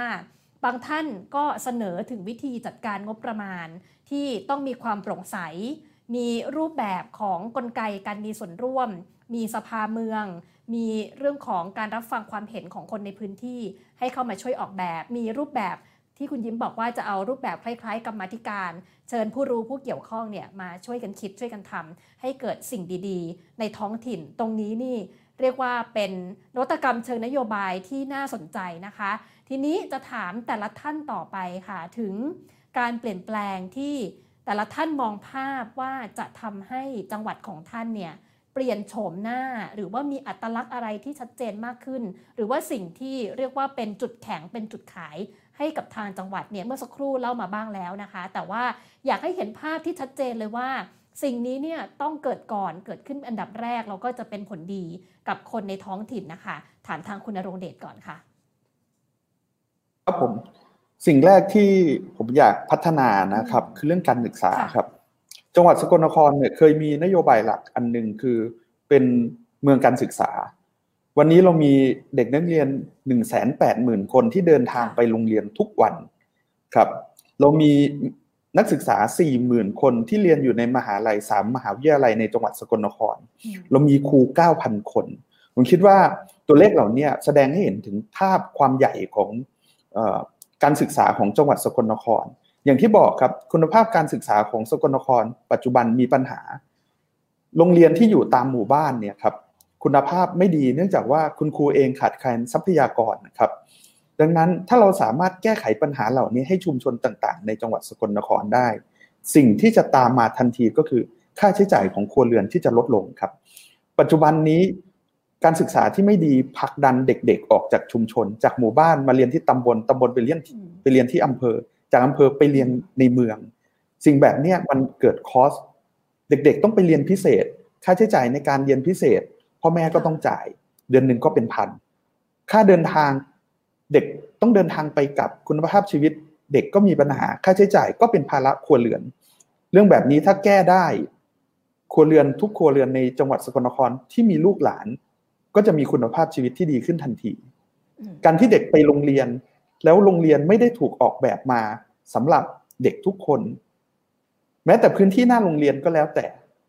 เด็กไปถึงโรงเรียน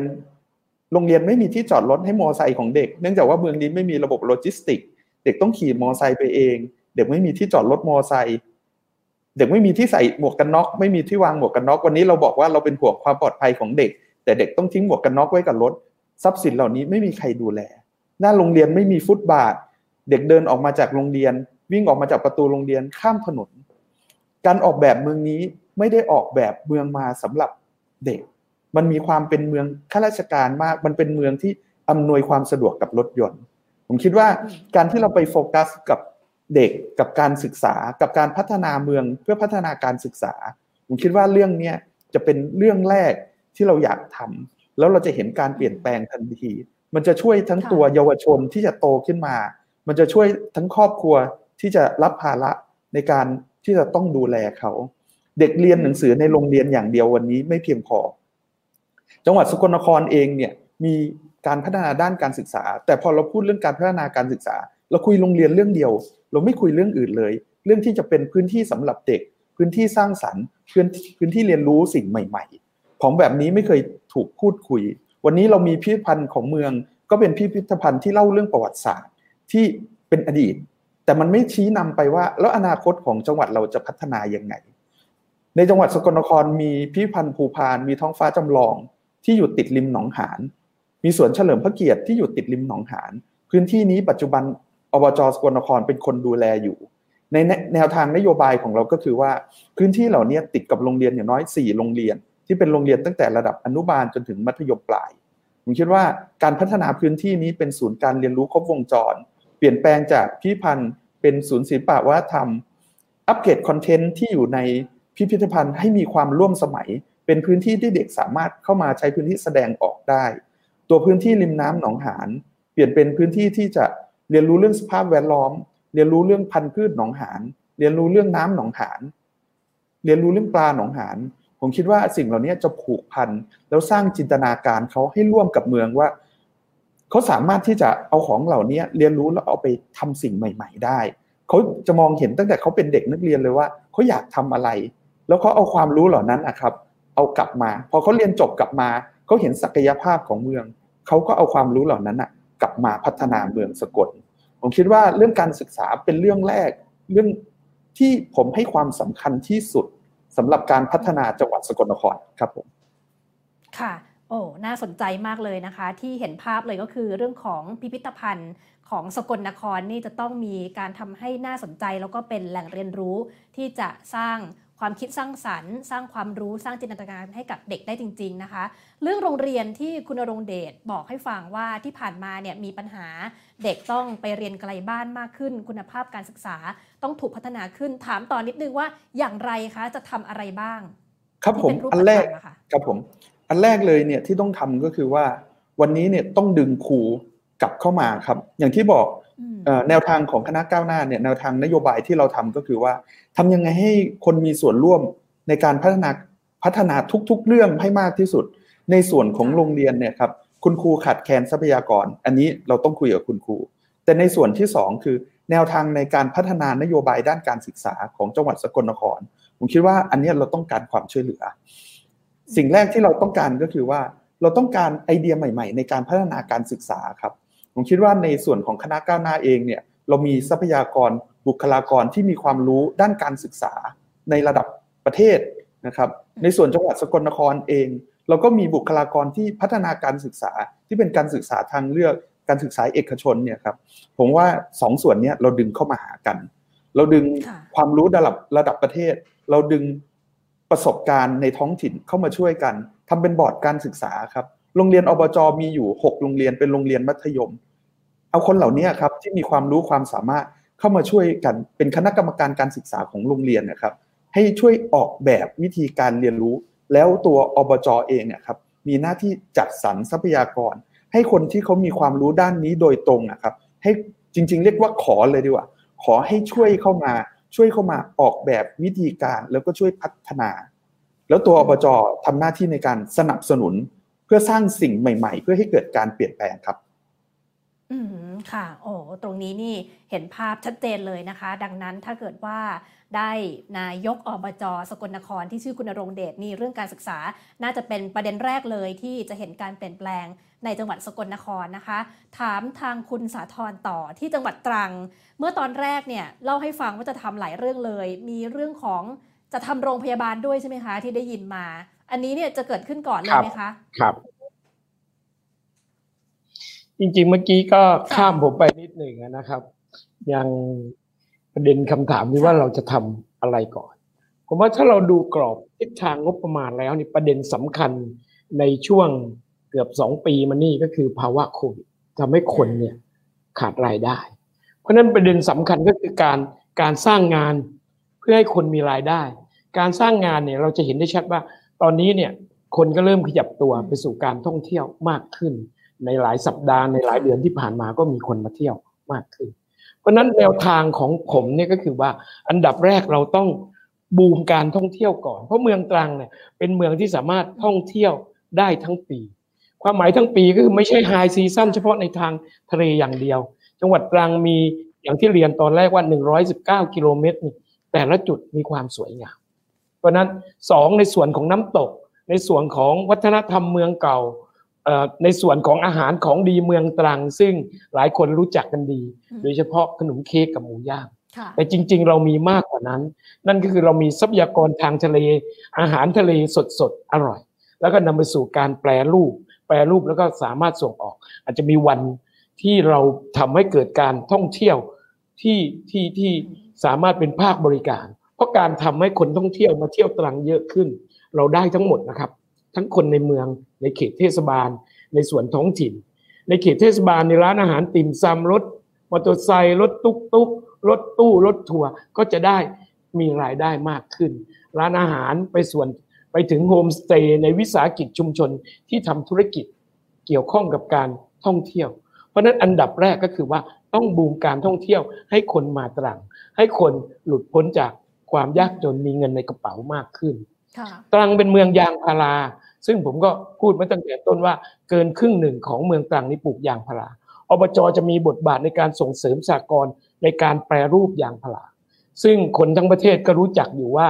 การเอายางพารามาแปลเป็นหมอนก็ดีหมอนยางพาราที่นอนยางพาราปัจจุบันนี้สากลหลายสากลในตรังนะครับ เราทำหลักนำทางที่ปักอยู่ข้างถนนจากปูนซีเมนต์มาเป็นยางพาราคงจะต้องขออนุญาต ขายเลยครับไปยังสกลนครกับเชียงรายนะครับ เพื่อที่จะให้เกษตรกรจังหวัดตรังมีรายได้มากขึ้นเพราะเห็นว่าบทบาทของอบจสิ่งที่ต้องทำในอันดับแรกก็คือ สร้างงานและสร้างเงิน ทั้งในภาคการบริการการท่องเที่ยว และในส่วนของภาคเกษตรกร ในอีกส่วนหนึ่งก็คือว่าเรื่องสาธารณูปโภค ผมดูเหมือนว่าที่ผ่านมานี่มีการเลือกกระทำไปหลายพื้นที่ มันเหมือนกับโดนทอดทิ้งในเรื่องของถนนหนทาง ผมคิดว่าอบจที่ผมเป็นนายกก็ต้องกลับมาดูถนนหนทางที่โดนเลือกโดนถูกทอดทิ้งไป เพราะนั้นสามภารกิจหลักดูแลชาวบ้านในเรื่องของการมีเงินมีงาน ดูแลเกษตรกรไปสู่ที่มีรายได้เพิ่มขึ้น และดูแลในส่วนที่ถูกลืมไปใน 25 ปีที่ผ่านมาครับ ค่ะอ๋อชัดเจนค่ะ ถึงภารกิจสิ่งที่เป็นความคาดหวัง ของแต่ละท่านนะคะ ที่ออกแบบมาเนี่ยคงจะตอบโจทย์ ความคาดหวังของคนในท้องถิ่น คนในแต่ละจังหวัดทั้งสกลนคร ทั้งตรังทั้งเชียงรายมาแล้วนะคะ ว่าปัญหาคือตรงไหนแล้วก็พยายามที่จะตอบโจทย์ในการแก้ปัญหาของคนในท้องถิ่นให้ได้นะคะ ที่เราฟังทั้ง 3 ท่านมาเนี่ยจะเห็นว่า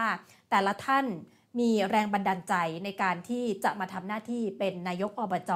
ทำหน้าที่เป็นผู้บริหารองค์กรปกครองส่วนท้องถิ่น มีแนวคิดวิธีการ แนวนโยบายสิ่งที่จะดำเนินการรายละเอียดต่างๆเนี่ยมีแผนกันมาหมดแล้วนะคะ ดังนั้นเนี่ยสิ่งที่จะเกิดขึ้นต่อไปเนี่ยอยากจะถามถึงเรื่องของแนวนโยบายในการทำงานของแต่ละท่านเนี่ยค่ะว่ามองเรื่องของกลไกขององค์กรปกครองส่วนท้องถิ่นอย่างไร คือที่ผ่านมาเนี่ยก็จะมีประเด็นที่เป็นความท้าทาย เพราะว่า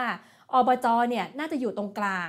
ระหว่างเรื่องของการประสานงานเชื่อมโยงกับส่วนกลางกับทางจังหวัด แล้วก็ยังมีองค์กรปกครองส่วนท้องถิ่นที่เล็กกว่า ก็คือเทศบาลคือตำบล ที่ผ่านมาเนี่ยจะเกิดคำถามเรื่องของการทำงานทับซ้อนกัน หรือว่าเรื่องของข้อระเบียบต่างๆ ที่อาจจะเป็นอุปสรรคต่อการทำงานของอบจดังนั้นเรื่องนี้เนี่ยค่ะอยากจะถามทั้ง 3 ท่านนะคะว่า มีแนวคิดยังไงหรือว่า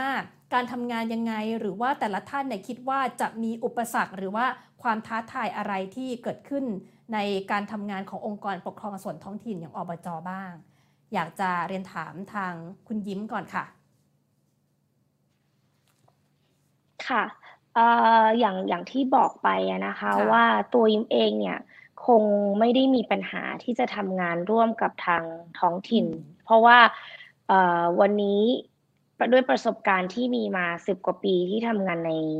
ในในระดับพักแล้วก็ระดับประเทศมาเนี่ยค่ะ อย่างที่บอกตั้งแต่ตอนแรกค่ะ เราจะมีการเชื่อมโยงการทำงาน แล้วก็คงจะมีการประสานงานกัน วันนี้เรามีทางพักเพื่อไทยเนี่ยเป็นที่ปรึกษา แล้วก็มีการพูดคุยถึงนโยบายต่างๆ นโยบายต่างๆ ที่พักเพื่อไทยได้ทำไว้อะค่ะ ไม่ว่าจะเป็น 30 บาทรักษาทุกโรคหรือไม่ว่าจะเป็นเบี้ยผู้สูงอายุ เราก็จะค่อยๆ ปรับแล้วก็มานำใช้ให้เข้ากับท้องถิ่นค่ะ อย่างวาระบางอย่างที่สสทำได้ เราก็คงจะต้องเชื่อมโยงกันและประสานไปให้สสเป็นคนพักดันวาระไป บางสิ่งบางอย่างอย่างโครงสร้างต่างๆ ที่สามารถจะทำได้เลย ทางท้องถิ่นก็จะรับทำไปค่ะ อย่างเช่นอย่างโครงสร้างทางด้านการศึกษาเนี่ยค่ะที่บอกว่าทางสสเองเนี่ยก็ไม่สามารถจะผลักดันได้ทันที เพราะว่าต้องรับรับรับเขาเรียกรับ มาจากทางกระทรวงศึกษาอีกทีหนึ่งทางของอบจของเราเองอะค่ะยิมเชื่อว่าเมื่อสมัยอดีตอะค่ะเราวันนี้เราพูดถึงได้เลยว่าการศึกษาเนี่ยมันยังมีความค่ะเหลื่อมล้ำกันอยู่ถูกไหมคะแล้วก็พูดถึงในอดีตเนี่ยค่ะ โรงเรียนต่างๆในในในแต่ละอำเภอในแต่ละตำบลเนี่ยมันก็ต้องสังกัดขึ้นอยู่กับกระทรวงศึกษาธิการ แต่วันนี้มาพอถึงเวลา เขาโดนผลักดันให้มาอยู่กับทางองค์กรปกครองส่วนท้องถิ่นแล้วเนี่ยการกระจายอำนาจทางการศึกษา บางโรงเรียนเองเนี่ยเขาก็ยังไม่อยากอยู่ภายใต้อืมของ ภายใต้สังกัดของอปทเอง ดังนั้นนะคะทางอปทเองเขาก็จำเป็นที่จะต้องสร้างโรงเรียนขึ้นมาใหม่เอง ไม่ว่าจะเป็นเริ่มจากเริ่มจากศูนย์เลยซื้อที่ดินสร้างพื้นที่ว่างเปล่า สร้างอาคารแล้วก็ต้องสนับสนุนเรื่องบุคลากรครูอาจารย์และอุปกรณ์เองด้วยยิ้มว่าตรงนี้อะค่ะถ้าสมมุติเป็นภายใต้การนำของยิ้มเนี่ยทางอบจเนี่ยสามารถทำได้เลย โดยที่เราสามารถจะดึงโรงเรียนต่างๆ ที่พร้อมที่จะพัฒนาแล้ว เพื่อให้ แต่ละโรงเรียนแล้วก็นักเรียนเนี่ยได้เข้าถึงการศึกษาได้อย่างเท่าเทียมกันค่ะไม่ว่าจะเป็นโรงเรียนที่อยู่ตามตามอำเภอต่างๆหรือตำบลต่างๆเนี่ยไม่จำเป็นที่จะต้องให้เด็กเนี่ยมีความเหลื่อมล้ำทางด้านการศึกษา โดยที่จะต้องมีค่าเดินทาง จะต้องมีค่าเสียเวลาเดินทางมาร่ำเรียนถึงในโรงเรียนในตัวเมือง แต่อันนี้ค่ะยิ้มว่าเป็นจุดหนึ่งที่อบจสามารถตัดสินใจทำได้เลย ซึ่งถ้าเป็นอบจภายใต้การบริหารของยิ้มยิ้มจะจัดตั้งโรงเรียนที่ จะดึงโรงเรียนต่างๆ ที่มีความพร้อมแล้ว มีมีการเริ่มต้นพัฒนาแล้วเนี่ยดึงเข้ามาอยู่ในสังกัดอบจค่ะ แล้วก็ผลักดันแล้วก็พัฒนาใช้งบประมาณอบจต่างๆเนี่ยสนับสนุนให้เขามีการศึกษาเท่าเทียมกับโรงเรียนในเมือง ให้แต่ละตำบล หรือว่าโรงเรียนที่พร้อมพัฒนาแล้วเนี่ยจะมีการศึกษาไม่แตกต่างจากในเมือง เพื่อลดการค่าใช้จ่ายของเด็กๆ นักเรียนลดการเดินทางเพื่อที่จะเดินทางเข้ามาในเมือง หรือว่าจะต้องมีการเช่าหอพักอยู่เองก็ตาม ดังนั้นค่ะยิ้มเป็นห่วงเรื่องการศึกษาของเด็กมากที่สุด วันนี้ถ้าเด็กของจังหวัดเชียงรายเราเองเนี่ยได้รับโอกาสเท่าเทียมกัน ได้รับการศึกษาแบบที่ว่า มีกระจายอำนาจทางการศึกษาเนี่ยเท่าเทียมกันไม่มีการเหลื่อมล้ำไม่ว่าจะเป็นทางเทคโนโลยี ไม่ว่าจะเป็นทางด้านการศึกษา ครูอาจารย์บุคลากรทั้งหลายแหละนะคะยิ้มว่าจะสร้างโอกาสแล้วก็เพิ่มทักษะให้กับเด็กๆ ได้อีกเยอะเลยทีเดียว เพราะว่าหนึ่งในนโยบายของยิ้มเองนั่นก็คือ ยิ้มพยายามจะผลักดันฝันของเด็กๆให้เป็นจริงค่ะโดยการเพิ่มทักษะที่ถูกต้องให้กับเขา เพิ่มการศึกษาสอนแนวคิดให้กับเขาว่า เออไม่ต้องคิดอยู่ในกรอบไปอย่างเดียวก็ได้ การการเรียนการสอนตอนนี้ค่ะเราต้องเน้นวิเคราะห์การการวิเคราะห์ไม่ได้เน้นการท่องจำเน้นสิทธิเสรีภาพ ให้เขารู้จักประชาธิปไตยที่แท้จริง แล้วก็สิทธิเสรีภาพในเสียงของเขาค่ะ อย่างนโยบายของยิ้มค่ะ กองทุนคนเปลี่ยนงาน ก็คืออยากจะผลักดันและสร้างโอกาสให้เด็กๆเนี่ยค่ะ ได้ทำตามฝันของเขาให้ฝันของเขาเป็นจริงค่ะ วันนี้เมื่อเด็กอยากจะเอ่อเป็นศิลปิน เขาก็ไม่ควรจะได้เรียนแค่ตามในบทหนังสือ ถ้าเขาอยากเป็นศิลปินเขาควรจะได้จับภูกันได้วาดภาพได้ทำในสิ่งที่เขาต้องการจะทำเขาอยากเป็นนักร้องเขาควรจะมีเวทีที่ได้แสดงออก ได้จับไมค์ได้ฝึกร้องเพลงตามทักษะตรงนั้นค่ะ อยากจะเป็นนักกีฬาต้องได้เตะบอลต้องเข้าเอ่อเยาวชน academy ของสิงห์เชียงรายยูไนเต็ดของเราได้มาสัมผัสประสบการณ์จริงได้มาสัมผัสกับนักกีฬาตัวจริง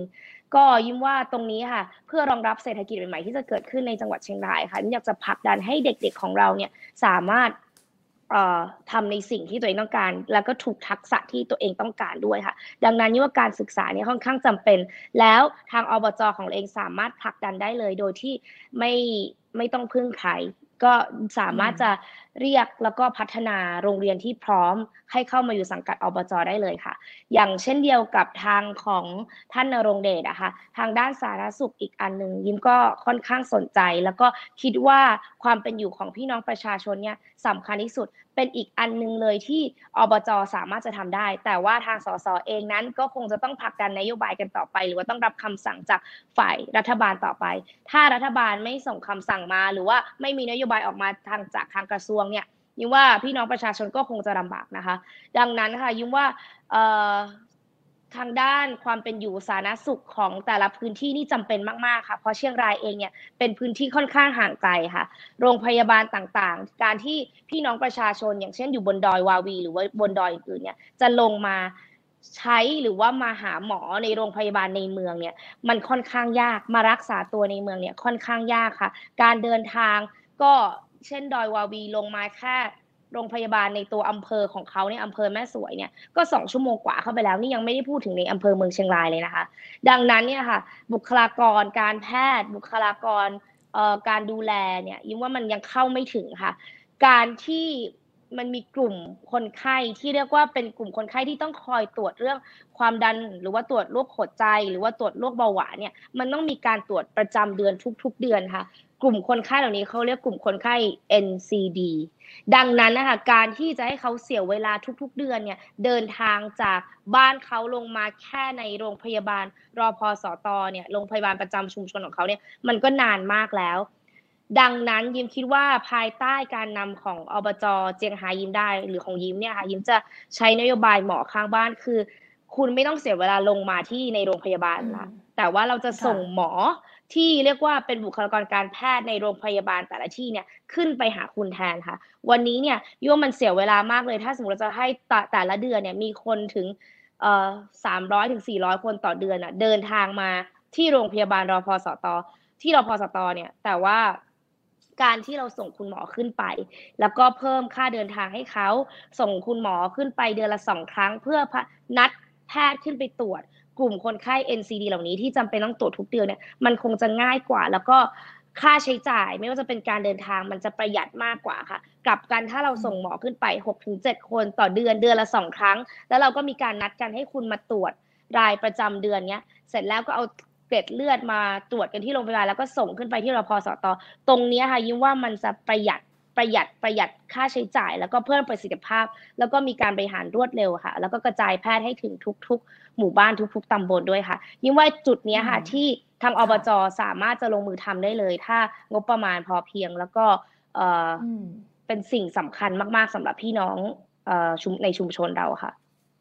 ค่ะ โดยกลไกการทำงานของอบจเนี่ยค่ะ คุณยิ้มคิดว่ามันจะมีอุปสรรคตรงไหนไหมคะ ที่อาจจะเรียกว่าทำให้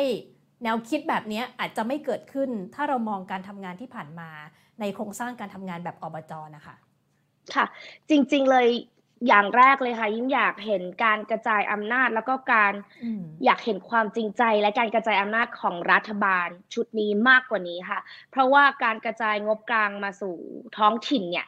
วันนี้นะมีไม่ต่ำ กว่า 25%จริง ๆ แล้วเนี่ยเราพยายามผลักดันงบประมาณตรงนี้เนี่ยให้ไปถึง 35%พยายามกันมาแล้ว 10 กว่าปีค่ะ แต่มันก็ยังไปไม่ถึงงบประมาณตรงนี้ค่ะ ตอนนี้มันอยู่ส่งมาถึงโอนมาถึงที่ท้องถิ่นแค่ประมาณ 29%แค่นั้นเอง ดังนั้นนะคะมันทำมันทำให้ท้องถิ่นเนี่ยไม่สามารถเติบโตได้อย่างที่ตั้งใจค่ะ งบประมาณงบประมาณ 29%เนี่ยมันเป็นงบฝากจากรัฐบาล จากนโยบายของรัฐเลยต้องบอกว่า ยกตัวอย่างเช่นแบบเบี้ยอสมเบี้ยผู้สูงอายุ หรือว่าจะเป็นนมโรงเรียนค่าเรียนเด็กต่างๆ นโยบายส่วนกลางเหล่านี้มันเป็นงบผ่านมือเฉยๆ ท้องถิ่นไม่มีอำนาจจัดการใดๆทั้งสิ้นค่ะ การตัดสินใจก็ไม่มี ดังนั้นเนี่ย มันเป็นสิ่งที่ท้องถิ่นไม่ได้กำหนดเลย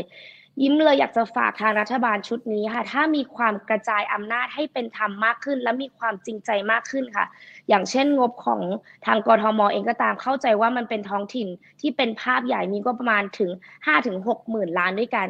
แต่ถึงจะเป็นจังหวัดใหญ่ ๆ ขณะเดียวกันที่จังหวัดใหญ่ ๆ อย่างเชียงใหม่หรือเชียงรายเองเนี่ยค่ะ คือเราจะ จะแก้ไขปัญหาความเหลื่อมล้ำของคนชนบทได้ยังไง เมื่องบประมาณมันมาไม่ไม่ไม่ครบถ้วนนะคะ ดังนั้นวันนี้เนี่ยถ้าพูดถึงท้องถิ่นที่เล็กที่สุดอย่างท้องถิ่นแบบอบตอะคะบางที่เนี่ยมีรายได้แค่สิบกว่าล้านเอง แต่พื้นที่รับผิดชอบเขากว้างใหญ่มากนะ มีไปถึงแบบดูแลพี่น้องบนดอยชาวดอยด้วยเนี่ยการพัฒมันจะพัฒนาคุณภาพยังไงเมื่อ วันนี้งบประมาณมันมาไม่ครบ แล้วก็งบประมาณมันไม่สามารถให้เรากำหนดได้เองนะคะดังนั้นนะคะท้องถิ่นจำเป็นต้องรื้อการทำงานทั้งหมด รัฐบาลจะต้องเริ่มต้นด้วยจากทำด้วยความจริงใจและกระจายอำนาจสู่ท้องถิ่นให้ชัดเจนและมากขึ้นกว่าเดิมค่ะ อืมค่ะ อ่าอันนี้คุณยิ้มได้ตอบคำถามชัดเจนเลยนะคะ สิ่งที่อยากจะเห็นเรื่องของการปรับเปลี่ยนการทำงานของอบจก็จะต้องมีปัจจัยที่มาจากรัฐบาลด้วยเรื่องของการให้งบจากส่วนกลางเนี่ยตรงนี้สำคัญเลยนะคะ ที่ต้องการงบประมาณที่เพียงพอในการพัฒนาท้องถิ่น คุณสาธรมองยังไงบ้างคะสำหรับเรื่องของการทำงานของอบจมองว่ามีตรงไหนที่จำเป็นจะต้องปรับเปลี่ยนบ้างไหมคะ ครับ ครับ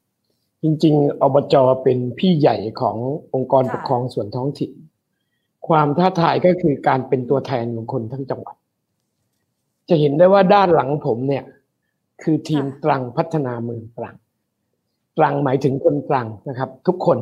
ลูกสะพ้ยตรัง ลูกเขยตรัง รวมถึงคนทำงานที่ตรัง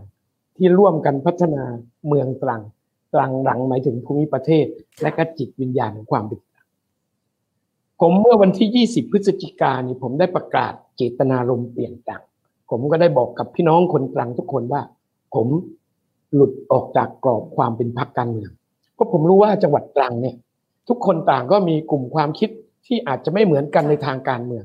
แต่ประเด็นสำคัญของความเป็นจิตวิญญาณของคนตรังก็คือว่าต้องทำงานกับทุกฝ่าย ถึงแม้จะมีความคิดทางการเมืองแตกต่างกัน แต่ทุกคนก็มีมุ่งหวังให้ตรังมีความก้าวหน้ามากขึ้น เพราะนั้นเลยประกาศตัวเองว่าหลุดออกจากกรอบความเป็นพรรคแล้วเราคนตรังมาช่วยกันทำงานผมเลยถึงเน้นเรื่องการมีส่วนร่วมของคนในท้องถิ่นของภาคประชาชน โดยเฉพาะเครือข่ายต่างๆ ไม่ว่าจะเป็นสภาองค์กรชุมชน เครือข่ายประมงพื้นบ้าน สวัสดิการสมัชชาสุขภาพหรืออื่น ๆ รวมถึงเครือข่ายที่ดิน ทั้งสภาหอการค้า ทั้งสภาเกษตรหอสภาการท่องเที่ยวสภาอุตสาหกรรม ทั้งหมดเหล่านั้นเนี่ย ผมมีโอกาสไปร่วมรับฟังความคิดเห็นมาหมดแล้ว เพราะนั้นประเด็นหลักของก็คือว่า การมีส่วนร่วมของประชาชนในท้องถิ่น จะมีส่วนสำคัญในการผลักดันตรังไปสู่ ความเป็นเมืองที่เราคาดหวังว่าเป็นเมืองแห่งมีความสุข คนมีงานมีเงินมีรายได้ เป็นเมืองที่อาหารอร่อย ชวนทุกคนมาท่องเที่ยวกับเมืองตรังในส่วนของ การกระจายอำนาจลงสู่ส่วนท้องถิ่น ผมคิดว่าทุกคนที่มาทำงานท้องถิ่นเราคิดเหมือนกัน ก็คือว่าเราอยากให้รัฐบาลกลาง ซึ่งดูแลในส่วนภูมิภาคอยู่เนี่ยเปิดโอกาสให้ท้องถิ่น กระจายลงสู่ท้องถิ่นให้มากขึ้น มันก็จะเป็นไปส่วนในการที่จะดูแลคนในท้องถิ่นได้มากขึ้นครับอืมค่ะ ขอบคุณคุณสาธรนะคะ ถามอีกนิดนึงว่ามองการทำงานร่วมกันกับส่วนกลางกับทางจังหวัดเนี่ย จะสอดประสานจะทำงานกันยังไง มองว่ามีตรงไหนที่เป็นอุปสรรคแล้วอยากจะเปลี่ยนแปลงบ้างไหมคะผมว่าโดยบทบาทของคนกลางนะครับ ถ้าด้วยใช้ท่าทีของของของเราจริง ๆ ผมคิดว่าทุกคนมีความตั้งใจนะครับ คนมาเป็นค่ะผู้ว่าราชการมาเป็นนายอำเภอข้าราชการของส่วนภูมิภาค ถึงแม้ว่าจะมาโดยอะไรก็แล้วแต่แต่ความตั้งใจเมื่ออยู่ในพื้นที่แล้วเนี่ยเขาต้องทำให้กับคนตรัง มันอยู่ที่ค่ะในการประสานสิบทิศในการประสานงานแล้วก็ไปสู่ที่เป้าหมาย เราวางเป้าหมายคือคนตรัง คนท้องถิ่น ผมว่าไม่มีใครกล้าปฏิเสธหรอกครับ ถึงแม้ว่าอาจจะมีความแตกต่างแนวความคิดกัน แต่การใช้สภาเมือง ผมว่ามันเป็นส่วนหนึ่งที่จะให้ทุกภาคส่วนทั้งภูมิภาคด้วยเนี่ยต้องเข้าใจว่า นี่คือการความต้องการของคนท้องถิ่นจริง ๆ เพราะฉะนั้นคนที่มาแล้วไม่ได้อยู่ตรังและกลับไปเนี่ยสุดท้ายหนีไม่พ้นของ สภาเมืองที่เป็นความต้องการอย่างแท้จริงของคนตรังครับ เพราะฉะนั้นผมค่ะว่าสี่ปีจากนี้ไปอาจจะไม่ไม่น่ากังวลสำหรับในส่วนของของคนที่จะมาร่วมกันทำงานครับ อืมครับค่ะ ขอบคุณค่ะ ก็มองว่ากลไกที่มีอยู่ในตอนนี้เนี่ยไม่ได้มีปัญหาอะไร แล้วก็สามารถสอดประสานประสานการทำงานร่วมกัน เพื่อจะผลักดันแนวทางที่อบจอยากให้เป็นเนี่ยให้เกิดขึ้นได้นะคะ ถามทางคุณรงเดชเหมือนกันว่า จริง ๆ ความฝันของคนที่จะมาเป็นผู้บริหารอย่างนายกอบจเนี่ยก็อยากจะเห็นการจัดการท้องถิ่นจัดการตัวเองได้ แต่ว่าก็ต้องทำงานร่วมกับหลาย ๆ ภาคส่วนใหญ่กว่าก็คือ มีเรื่องของการทำงานกับระดับจังหวัด แล้วก็มีการทำงานกับที่เล็กกว่าอย่างทางเทศบาล ตรงนี้เนี่ยมองภาพการทำงานว่ามันมีตรงไหนที่อยากจะปรับเปลี่ยน ตรงไหนที่เป็นอุปสรรคตรงไหนที่เป็นความท้าทายบ้าง ครับผม อันแรกเนี่ยก็ต้องบอกว่าปัญหาความเดือดร้อนของพี่น้องประชาชนนี่เขาไม่ได้สนใจว่ามันเป็นหน่วยงานไหนนะครับ จริง ๆ ประชาชนเวลาเขาเดือดร้อนนี่เขาแค่ต้องการว่าใครจะเป็นคนรับปัญหาไปแก้ไข นะครับนั่นเรื่องที่หนึ่งที่สองดังนั้นในฐานะของอบจเนี่ยที่เราอาสามาแก้ไขปัญหาเรื่องนี้ เรามีความจำเป็นที่ต้องไปประสานงานกับทุกหน่วยงานให้ได้ครับ ไม่ว่าหน่วยงานนั้นนี่จะเป็นกลุ่มการเมืองพรรคการเมืองหรือฝ่ายไหนนะครับ หรือเป็นหน่วยงานต่างหน่วยงานในพื้นที่ปัญหาจริง ๆ คือความไว้ใจกันครับ ถ้าเราไว้ใจกันว่า การที่เราเข้ามาทำงานเนี่ยเป็นการอาสาเข้ามาทำงานเพื่อพัฒนาเพื่อแก้ไขปัญหาให้ประชาชนจริง ๆ เนี่ย ทุกคนเปิดอก มาคุยกัน แล้ว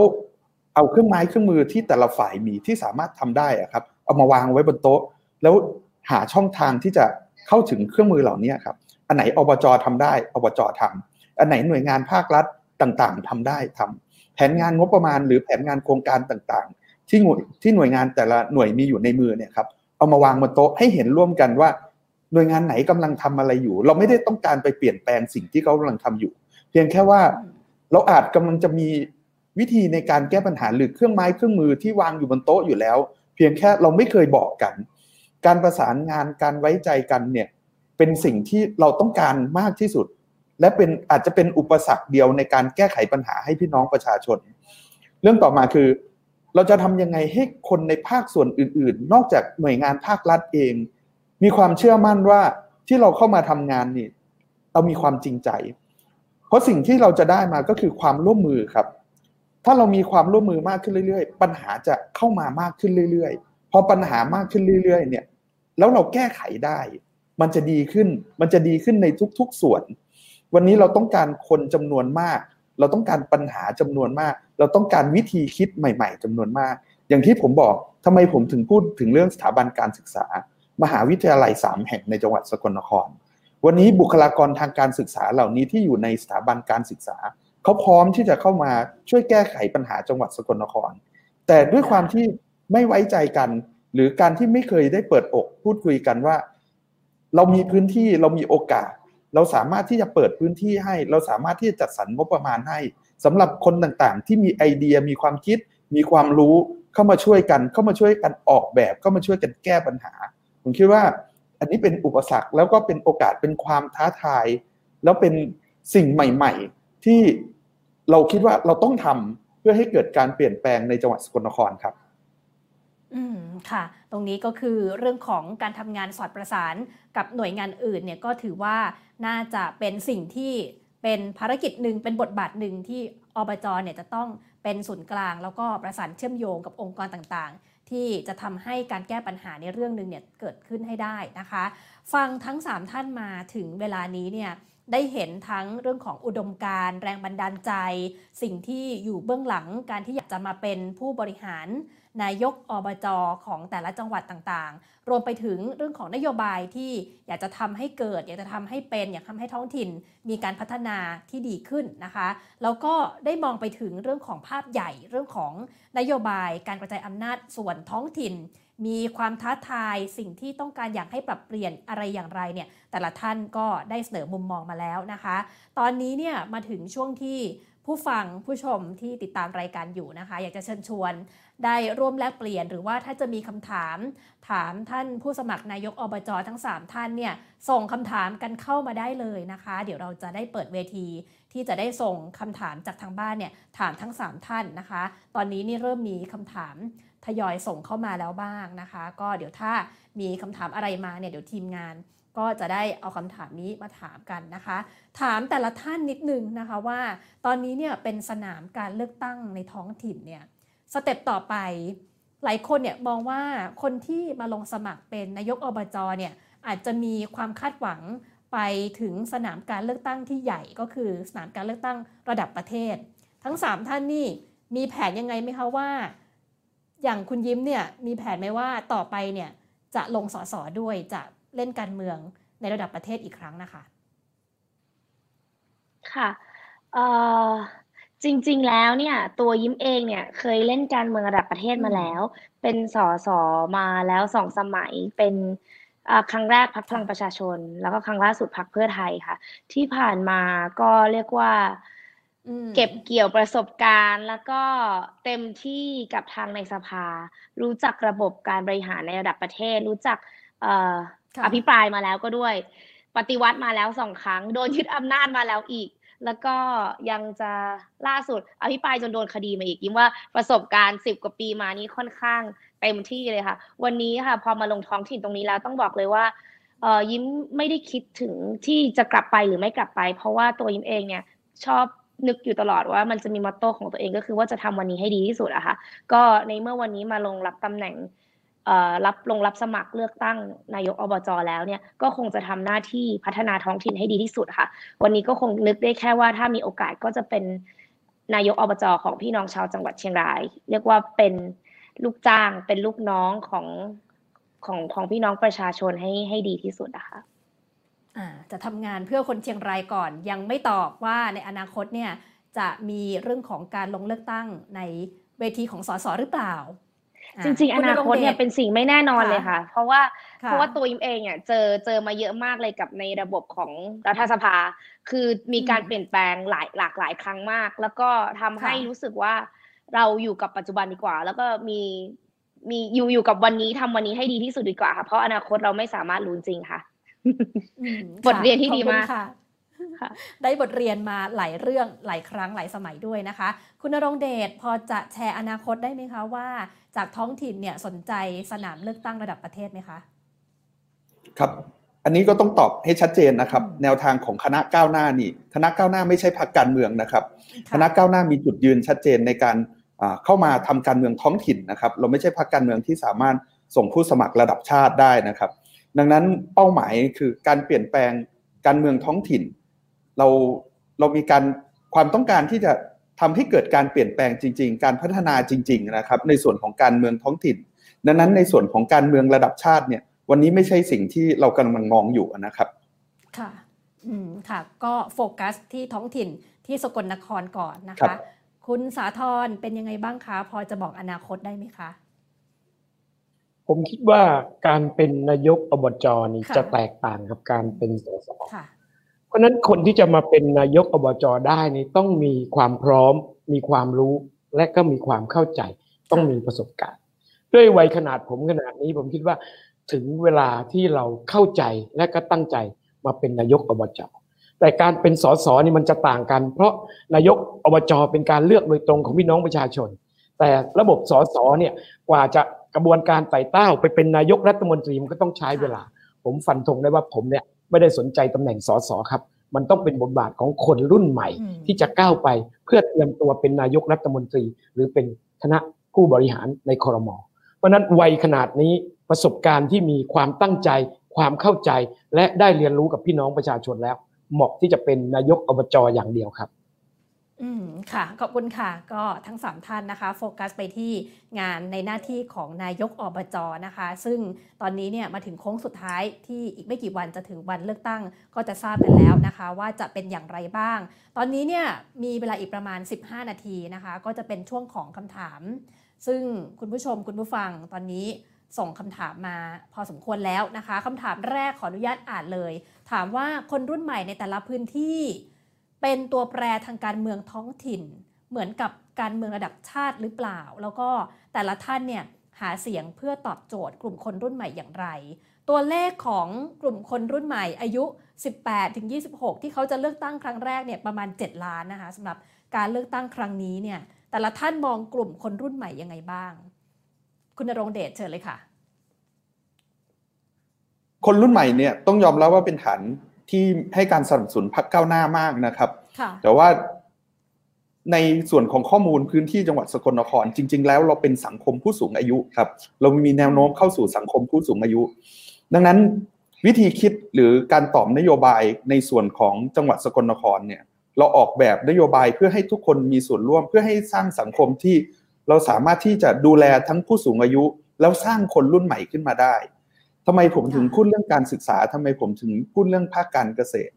เนื่องจากว่าปัจจุบันเนี่ยการศึกษาที่ไม่ดีของจังหวัดสกลนครนะครับผลักดันให้คนรุ่นใหม่จำเป็นต้องไปขายแรงงานจังหวัดอื่นย้ายถิ่นที่อยู่ไปจังหวัดอื่น จังหวัดสกลนครเลยกลายเป็นจังหวัดที่มีช่วงวัยที่ขาดนะครับ เรามีเด็กเล็กอืมแล้วเราก็มีผู้สูงอายุไปเลยทำไมเราถึงพูดเรื่องภาคการเกษตร เนื่องจากว่า พอสภาพสังคมแบบเป็นแบบนี้เราขาดแคลนแรงงานในพื้นที่ ระบบเศรษฐกิจเราก็ไม่โต ดังนั้นอืมนโยบายหรือแนวทางในการพัฒนาจังหวัดสกลนคร เราพูดเรื่องการศึกษา เราพูดเรื่องการสร้างงานภาคการเกษตร เราต้องการสิ่งที่เราต้องการคือครอบครัวที่สมบูรณ์ เราต้องการการที่เห็นคนทุกช่วงวัยไม่ว่าจะเป็นเด็กวัยทำงาน หรือผู้ใหญ่ผู้สูงอายุ สามารถอยู่ในจังหวัดสกลนครร่วมกันได้ ผมคิดว่าค่ะถึงแม้เราจะมี คนรุ่นใหม่ เยาวชนให้การสนับสนุน แต่ในการที่เป็นเมืองที่สมบูรณ์ เราต้องการคนทุกช่วงวัย คนทุกคนครอบครัวทุกครอบครัวให้การสนับสนุนครับผมค่ะก็คือแนวนโยบายที่มีการออกแบบมาเนี่ยก็คือออกแบบมาเพื่อคนทุกกลุ่มทุกช่วงวัยของสกลนครอยู่แล้วนะคะ ถามทั้งคุณสาธรบ้างมองปรากฏการณ์ถ้าเป็นการเมืองระดับชาติเนี่ยเราเห็นความตื่นตัวของคนรุ่นใหม่และที่ทำให้เกิดการเปลี่ยนแปลงได้ คุณสาธรมองกลุ่มนี้ไว้ไหมคะว่า เขาจะมาเป็นตัวแปรสำคัญที่จะทำให้เกิดการเปลี่ยนแปลงในการเลือกตั้งระดับอบจโดยเฉพาะอย่างที่จังหวัดตรังนะคะ ผมทำทุกวันนี้ก็เพื่อคนรุ่นใหม่ครับ ผมถึงประกาศว่าผมไม่ซื้อสิทธิ์ขายเสียงครับ เพื่อเปิดโอกาสให้คนดีมีความรู้ แล้วก็ที่บ้านไม่ได้มีฐานะ เข้ามามีโอกาสรับใช้พี่น้องประชาชน เพราะนั้นผมให้ความสำคัญกับคนทุกกลุ่ม โดยเฉพาะคนรุ่นใหม่ 12 ข้อนโยบายของผมยังอธิบายได้ไม่หมด จริง ๆ เรื่องการศึกษา ผมบอกว่าถึงเวลาที่อบจจะต้องมีโรงเรียนในอำเภอ อย่างน้อยหนึ่งอำเภอหนึ่งอบจอาจจะเป็นภารกิจการถ่ายโอน แล้วมันจะต้องมีหลักสูตรเกี่ยวกับท้องถิ่นจังหวัดตรัง เพื่อให้คนรุ่นใหม่ได้มีโอกาสเรียนรู้รากของความเป็นคนตรังนะครับ รุ่นผมห้าหกเจ็ดสิบปีแล้วนะครับเพราะฉะนั้น ที่เหลือนั้นต้องทำเพื่อคนรุ่นใหม่ในทีมบริหารผมนะครับ มีน้องอยู่คนหนึ่ง ซึ่งผมเสนอความพร้อมของทีมด้วยวัยอายุยังไม่ถึง 40 ปี จะมาเป็นคนขับเคลื่อนเรื่อง smart city ในทีมผู้สมัครที่เป็นสมาชิกสภาองค์การ มีเด็กในอายุที่ไม่ถึง 30 เป็นกลุ่มอาชีพที่เป็น young smart farm เราจะเห็นได้ว่าในภาคเกษตรในอนาคตเนี่ย จากรุ่นพ่อจับจองมีอยู่ร้อยไร่ เกิดมีลูกสิบคนก็เหลือแค่สิบไร่ รุ่นลูกลงมาสิบไร่ มีลูกอีกสามคนเหลือคนไม่ถึงสามไร่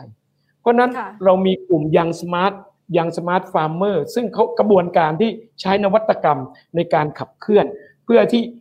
จำนวนพื้นที่น้อยลง แต่มีรายได้เท่าเดิม เลิกเกษตรเชิงเดี่ยวอย่างนี้เป็นต้น เพราะเห็นได้ว่าในเรื่องด้านการกีฬาก็ดี ผมพูดกับน้องที่ ผมเชิญมาเป็นรองนายกซึ่งวัยไม่ถึง 40ทำเรื่อง smart city บอก ลองดูที่เราจะทำกีฬา e-sport ที่เป็นเศรษฐกิจเชิงสร้างสรรค์ เพื่อให้คนรุ่นใหม่เข้าถึงอย่างไร เราจะทำแอปพลิเคชัน เพื่อที่ให้คนตรังได้เข้าถึง แล้วก็เรียนรู้จังหวัดตรังอย่างไร เราจะเป็นอบจดิจิตอลที่นำข้อมูลทุกด้านของจังหวัดตรังเพื่อนำสู่การพัฒนา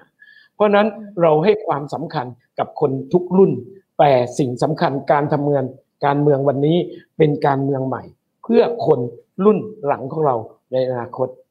ด้วยปัญหาที่มันค้างอีกเยอะแยะนะครับ นโยบายเปลี่ยนตังของผมจำเป็นต้องให้พี่น้องประชาชนคนตรังทุกคนช่วยกันสนับสนุนครับค่ะขอบคุณคุณสาธรค่ะ ก็มีเรื่องของแนวทางที่จะทำเพื่อคนรุ่นใหม่ แล้วก็ขับเคลื่อนด้วยทีมงานคนรุ่นใหม่ด้วยนะคะ ทางคุณวิสารดีล่ะคะ มองยังไงบ้างว่า ตอนคนรุ่นใหม่เนี่ยจะช่วยสร้างการเปลี่ยนแปลงการเมืองระดับท้องถิ่นได้ยังไงบ้าง แล้วทางทีมงานเนี่ยก่อนหน้านี้มีการไปฟังเสียงของคนรุ่นใหม่ในจังหวัดบ้างไหมคะว่าเขาต้องการอะไรบ้างเราติดตามการเมืองในยุคปัจจุบันตอนนี้ค่ะเราต้องบอกว่าการเมืองเนี่ยเข้าถึงภาคประชาชนมากขึ้นจริง ๆ โดยเฉพาะเด็กๆ น้องๆ กลุ่มคนรุ่นใหม่เนี่ยค่ะน้องๆ นักศึกษา วันนี้ต้องชื่นชมมาก ๆ เลยค่ะ ที่ได้เห็นการเมืองภาคประชาชนเนี่ยเข้มแข็งขึ้นค่ะ วันนี้มีการแสดงออกสิทธิเสรีภาพของแต่ละคนแต่ละคนเนี่ยกล้าออกมา แสดงเสียงของตัวเองค่ะ แล้วก็กำหนดทิศทางการเมืองได้กำหนดอนาคตตัวเองได้ว่าอยากจะเห็นอนาคตแล้วก็ประเทศของเราไปในทิศทางใดค่ะ ยกเว้นเอ่อยกยกตัวอย่างเช่น เรื่องการแก้ไขรัฐธรรมนูญวันนี้ บอกเลยว่าถ้าไม่ได้ภาคประชาชนหรือว่าไม่ได้น้องๆ กลุ่มเด็กรุ่นใหม่เนี่ยวันนี้เนี่ยความหวังที่จะมีรัฐธรรมนูญ การแก้รัฐธรรมนูญเนี่ยมันก็คงค่อนข้างยากลำบาก แต่พอมาถึงจุดนี้แล้วเนี่ยเมื่อทุกคนออกมาแสดงสิทธิเสรีภาพของตัวเองแล้วเนี่ยเราก็มีความหวังว่าจะมีรัฐธรรมนูญที่เป็นประชาธิปไตยมากขึ้นเป็นประประชาธิปไตยที่สมบูรณ์แบบแล้วก็ดีขึ้นเหมือนแบบปัจจุบันเนี่ยค่ะ ดังนั้นนะคะยิมคิดว่าวันนี้เนี่ยเราต้องรับฟังเสียงของเด็กรุ่นใหม่ แล้วก็คนรุ่นใหม่ให้มากขึ้นค่ะ แน่นอนค่ะ จากการที่ยิมได้ทำการเมืองมาตั้งแต่ครั้นเป็นสสจนปัจจุบันมาลงการเมืองสนามท้องถิ่นเนี่ยค่ะ ยิมได้ทำงานร่วมกับ เด็กๆ คนรุ่นใหม่เยอะค่ะ มีเด็กๆ น้องๆ สภาเยาวชนจากทุกๆอำเภอค่ะ ก็เขามีการตื่นตัวแล้วให้ความสนใจเรื่องการเมืองเป็นอย่างมากค่ะ วันนี้ต้องบอกเลยว่าเขาเนี่ยให้ความสนใจแล้วก็ ในกลุ่มของน้องๆสภาเยาวชนเอง เขามีการลงพื้นที่ไม่ว่าจะเป็นช่วยเหลือชุมชน ช่วยเหลือผู้ที่ยากไร้หรือว่าในช่วงน้ำท่วมหรือแผ่นดินไหวก็มีน้องๆ กลุ่มนี้ค่ะ คอยลงพื้นที่คอยช่วยเหลือ ไม่ว่าจะเป็นสถานการณ์โควิดเองก็ตามค่ะ ดังนั้นแน่นอนค่ะ เราก็จะมีการผลักดันการสร้างความเข้มแข็งไม่ว่าจะเป็นทางด้านสภาเยาวชน หรือว่าอย่างที่ยิมบอกไปค่ะ ตั้งคณะกรรมการของน้องๆ เยาวชน และให้เขามาดีไซน์ อนาคตของเขาเอง ให้เขามาพูดถึง สิ่งที่เขาอยากจะพัฒนาถึงอนาคตของจังหวัดเชียงรายในฐานะทุกคนก็เป็นลูกหลานคนจังหวัดเชียงรายเช่นเดียวกันค่ะ แล้วที่ผ่านมายิมก็คงได้พูดไปแล้วเรื่องเกี่ยวกับการสร้างงานสร้างโอกาสสร้างรายได้ ไม่ว่าจะเป็นผลักดันเรื่องการศึกษาโรงเรียน ให้มันมีความกระจาย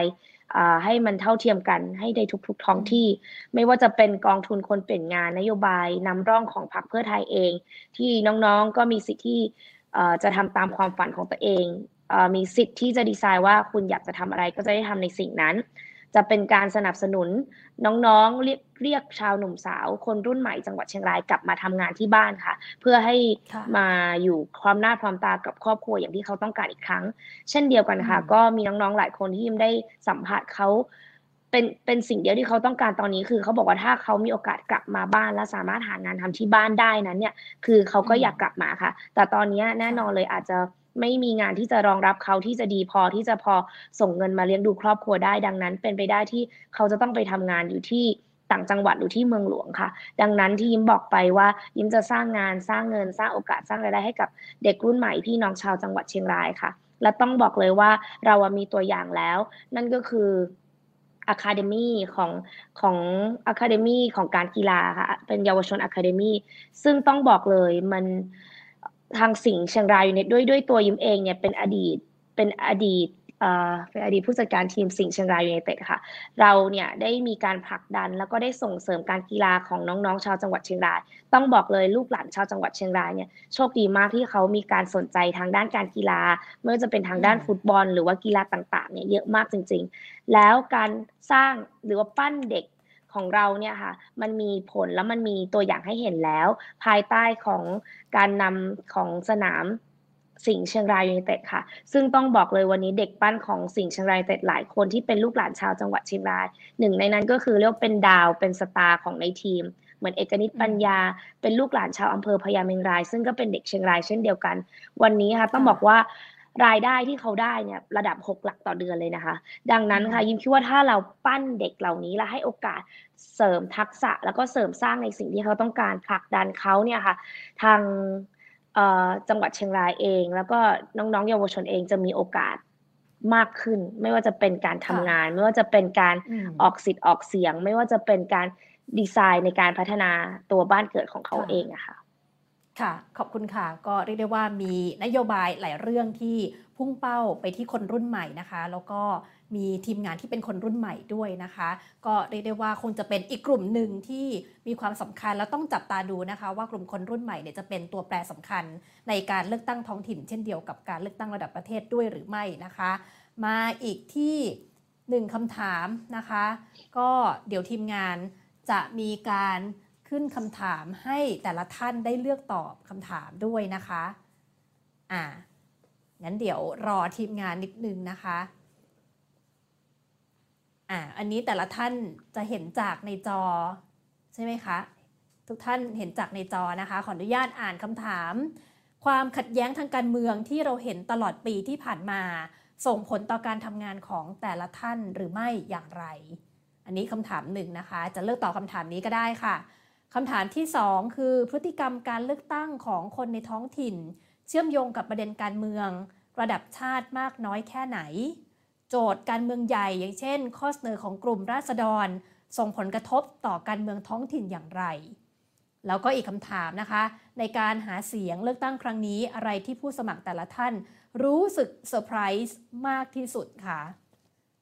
อ่าอันนี้เลือกตอบได้นะคะ ไม่แน่ใจทีมงานจะให้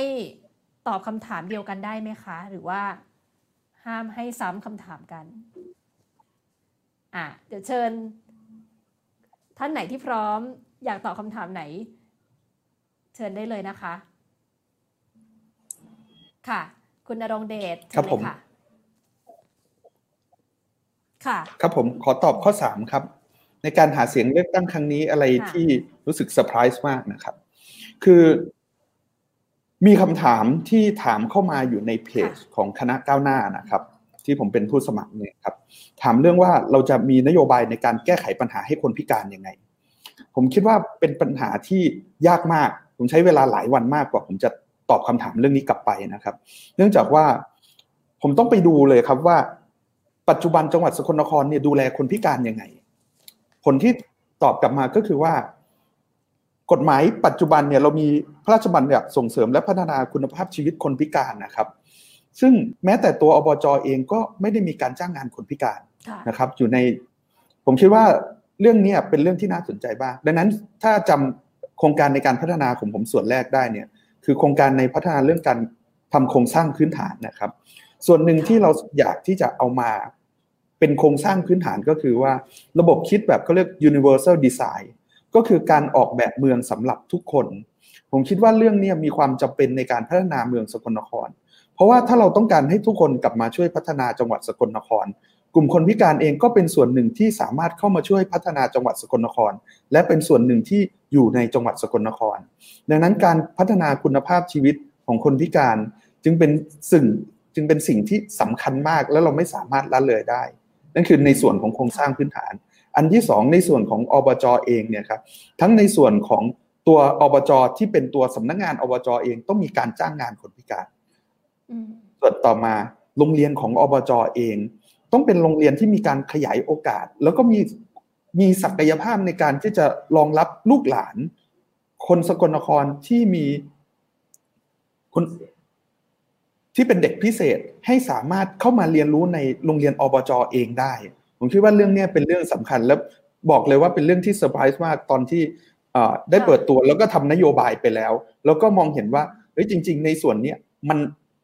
ไม่ใช่แค่มีมีจำนวนมากจนถึงระดับที่เราต้องบอกว่าทรัพยากรเมืองนี้ไม่เคยไม่เคยมองหรือให้ความสำคัญกับคนพิการมาก่อนครับ อืมค่ะ ตรงนี้นี่สร้างความเซอร์ไพรส์แล้วก็ต้องให้ทีมงานเนี่ยมาออกแบบกันนะคะ ว่าจะ มีแนวทางหรือว่ามีนโยบายในการดำเนินงานอย่างไร ที่จะตอบโจทย์ตรงนี้ให้ได้นะคะ เหลืออีกสองคำถามค่ะก็คือตอบได้เลยนะคะ ถ้าอยากตอบคำถามไหน แต่ว่าขออนุญาตกระชับนิดนึงพอดีเวลาใกล้ข้อจะหมดแรกแล้วอีกทีได้ไหมคะค่ะผมเดี๋ยวทีมงานผมขึ้นขอดูคำถามให้ข้อแรกดูอีกทีได้ไหมคะสามข้อ ผมคงขอตอบข้อที่สามนะครับ เพราะว่าค่ะในภาคใต้คงจะทราบอยู่นะครับเพราะฉะนั้นคงจะต้องขอตอบข้อที่สามครับ ค่ะ เชิญเลยค่ะ เรื่องที่ข้อที่สามที่ถามว่าในการหาเสียงค่ะครับที่เซอร์ไพรส์มากที่สุด ผมไปเดินมาตั้งแต่ผมลงสมัครรับรับเลือกตั้งตั้งแต่วันที่ห้าพฤศจิกายนนะครับ ก็ถึงวันนี้นี่สี่สิบกว่าวัน ประมาณสี่สิบวัน สิ่งที่เซอร์ไพรส์ไปทุกอำเภอ ทุกตำบลในสิบอำเภอของจังหวัดตรังก็คือ ความรู้สึกร่วมของคนตรังที่ค่ะที่ที่เขาเสียดายโอกาส เสียดายโอกาสของการจัดการการบริหารของจังหวัดตรังที่ผ่านมา ว่าเรามีทรัพยากรที่สวยงามเปรียบเสมือนเพชรเม็ดงามที่ค่ะที่รอการเจรนายอยู่ ที่ผ่านมาเพียงแต่มีการเจรนายเพียงแค่บางเหลี่ยมบางมุม อย่างวันนี้นี่ผมไปที่หมู่ที่เก้า ตำบลทุ่งกระบืออำเภอย่านตะขาว ซึ่งอยู่ใกล้กับเขตเทศบาลมากเลยนะครับ ที่นั่นมีป่าชายเลน ซึ่งบริหารการจัดการโดยชุมชนเอง บริหารการจัดการโดยอดีตผู้ใหญ่บ้านในช่วงที่เป็นผู้ใหญ่บ้านอยู่ ซึ่งผู้ใหญ่บ้านนี่สามารถดำเนินการจัดการร่วมกับสถาบันราชพัฒจนผู้ใหญ่บ้านเองก็ได้รับพระราชทานปริญญากิตติมศักดิ์เรื่องทรัพยากรทางทะเลแต่เมื่อผู้ใหญ่บ้านเกษียณไปนี่ สุดท้ายกลายเป็นว่าที่นั้นก็โดนทอดทิ้งไป ทั้งๆทที่ทั้งนักต่างชาติและก็นักเรียนนักศึกษาเข้ามาศึกษาดูงานเรื่องป่าโครงการ เพราะฉะนั้นเราจะเห็นได้ว่าตลอดระยะเวลา 40 วัน ทุกพื้นที่ใน10อำเภอทุกคนเสียดายโอกาส นี่คือสิ่งที่ผมเซอร์ไพรส์มากที่สุดว่า เอ๊ะตังเรามีดี ทั้งในเมืองก็มีอาหารอร่อย ทั้งสถานที่ท่องเที่ยว นี่คือสิ่งที่ผมได้เจอมา ผมก็เลยบอกทุกคนว่า ถ้าเราเสียดายโอกาสร่วมกันนะครับอืมเราก็ต้องมาเปลี่ยนตรังเลือกสาทรเมืองหนองเตยครับผมค่ะค่ะ ขอบคุณค่ะ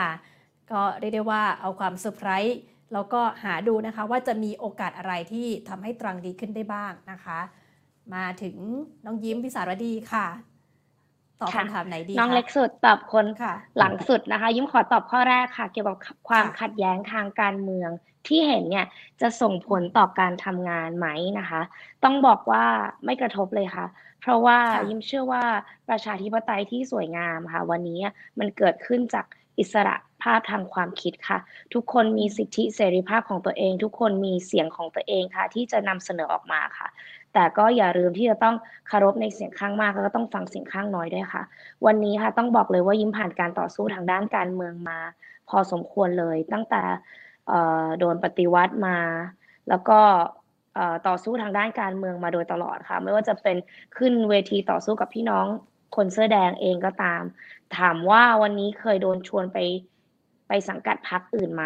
มีนะคะ แต่ต้องบอกเลยว่าวันนี้ถ้าไม่ลงกับพรรคเพื่อไทยแล้วเนี่ย ยิ้มก็คงไม่ลงค่ะ เพราะว่ายิ้มเชื่อมั่นในอุดมการณ์ ของพรรคเพื่อไทย เชื่อมั่นในระบอบประชาธิปไตย แล้วก็อุดมการณ์ของประชาธิปไตยของยิมค่อนข้างชัดเจนค่ะ วันนี้ก็เลยคิดว่า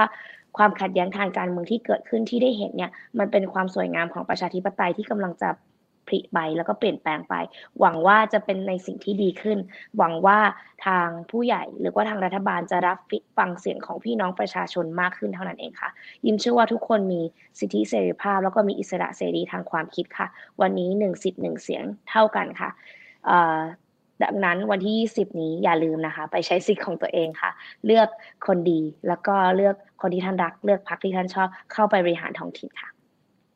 ค่ะ ขอบคุณค่ะ ก็ยืนยันนะคะว่าเรื่องของความขัดแย้งนี่ไม่ได้เป็นอุปสรรคต่อการทำงานในการหาเสียงนายกอบจที่เชียงรายนะคะ มาถึงตรงนี้เนี่ยเราได้ฟังมุมมองได้เห็นตัวตน ได้เห็นเบื้องลึกเบื้องหลัง วิธีคิดวิธีการบริหารจัดการ ถ้าแต่ละท่านจะก้าวเข้ามา เป็นนายกอบจของแต่ละจังหวัดนะคะ ซึ่งเราก็คงจะได้นำมุมมองเหล่านี้เนี่ยสะท้อนให้กับคุณผู้ชมแล้ว โดยเฉพาะ คุณผู้ชมคุณผู้ฟังท่านใดเนี่ยที่มีสิทธิ์ มีเสียงในการใช้สิทธิ์เลือกตั้ง นายกอบจแล้วก็สมาชิกอบจนะคะ ก็เชิญชวนไปใช้สิทธิ์ร่วมกันค่ะ การเลือกตั้งครั้งนี้มีความหมายแล้วก็ท่านเนี่ยมีสิทธิ์มีอำนาจแล้ว ที่จะเลือกผู้บริหารเลือกทีมงาน ที่จะตอบโจทย์ไปแก้ปัญหาทำให้คุณภาพชีวิตของ จังหวัดนั้นๆ ดีขึ้นนะคะ ก็ขอเชิญชวน แล้วก็วันนี้เนี่ยต้องขอบพระคุณทั้ง 3 ท่านเป็นอย่างสูงนะคะ ที่ให้เกียรติกับรายการได้มาแชร์มุมมอง แล้วก็เชื่อได้ว่าความคิดวิธีการรวมถึงสิ่งต่างๆ ที่ทุกท่านได้แชร์มาในวันนี้เนี่ยคงจะมีคุณผู้ชมคุณผู้ฟังเนี่ยนำไปต่อยอดนำไปคิดต่อแล้วก็สร้างประโยชน์ได้ต่อๆไปด้วยนะคะ ขอบพระคุณเป็นอย่างสูงนะคะ ขอบพระคุณมากค่ะ ขอบคุณมากๆค่ะค่ะ และวันนี้นะคะ ทั้ง 3 ท่าน แล้วก็ดิฉันต้องขออนุญาตลาคุณผู้ชมค่ะคุณผู้ฟังไปก่อนนะคะ ส่วนในครั้งต่อไปนะคะ ก็จะเป็นเรื่องของปฏิรูประบบยุติธรรมเปลี่ยนสังคมไทย กับอาจารย์ปริญญาเทวานรมิตกุลนะคะ วันพุธที่ 13 ธันวาคม 1 ทุ่มค่ะ เจอกับคุณกนิกา กิตติเวชกุลนะคะ วันนี้ขออนุญาตลาไปก่อนพร้อมกับทั้ง 3 ท่านเลยนะคะ สวัสดีค่ะ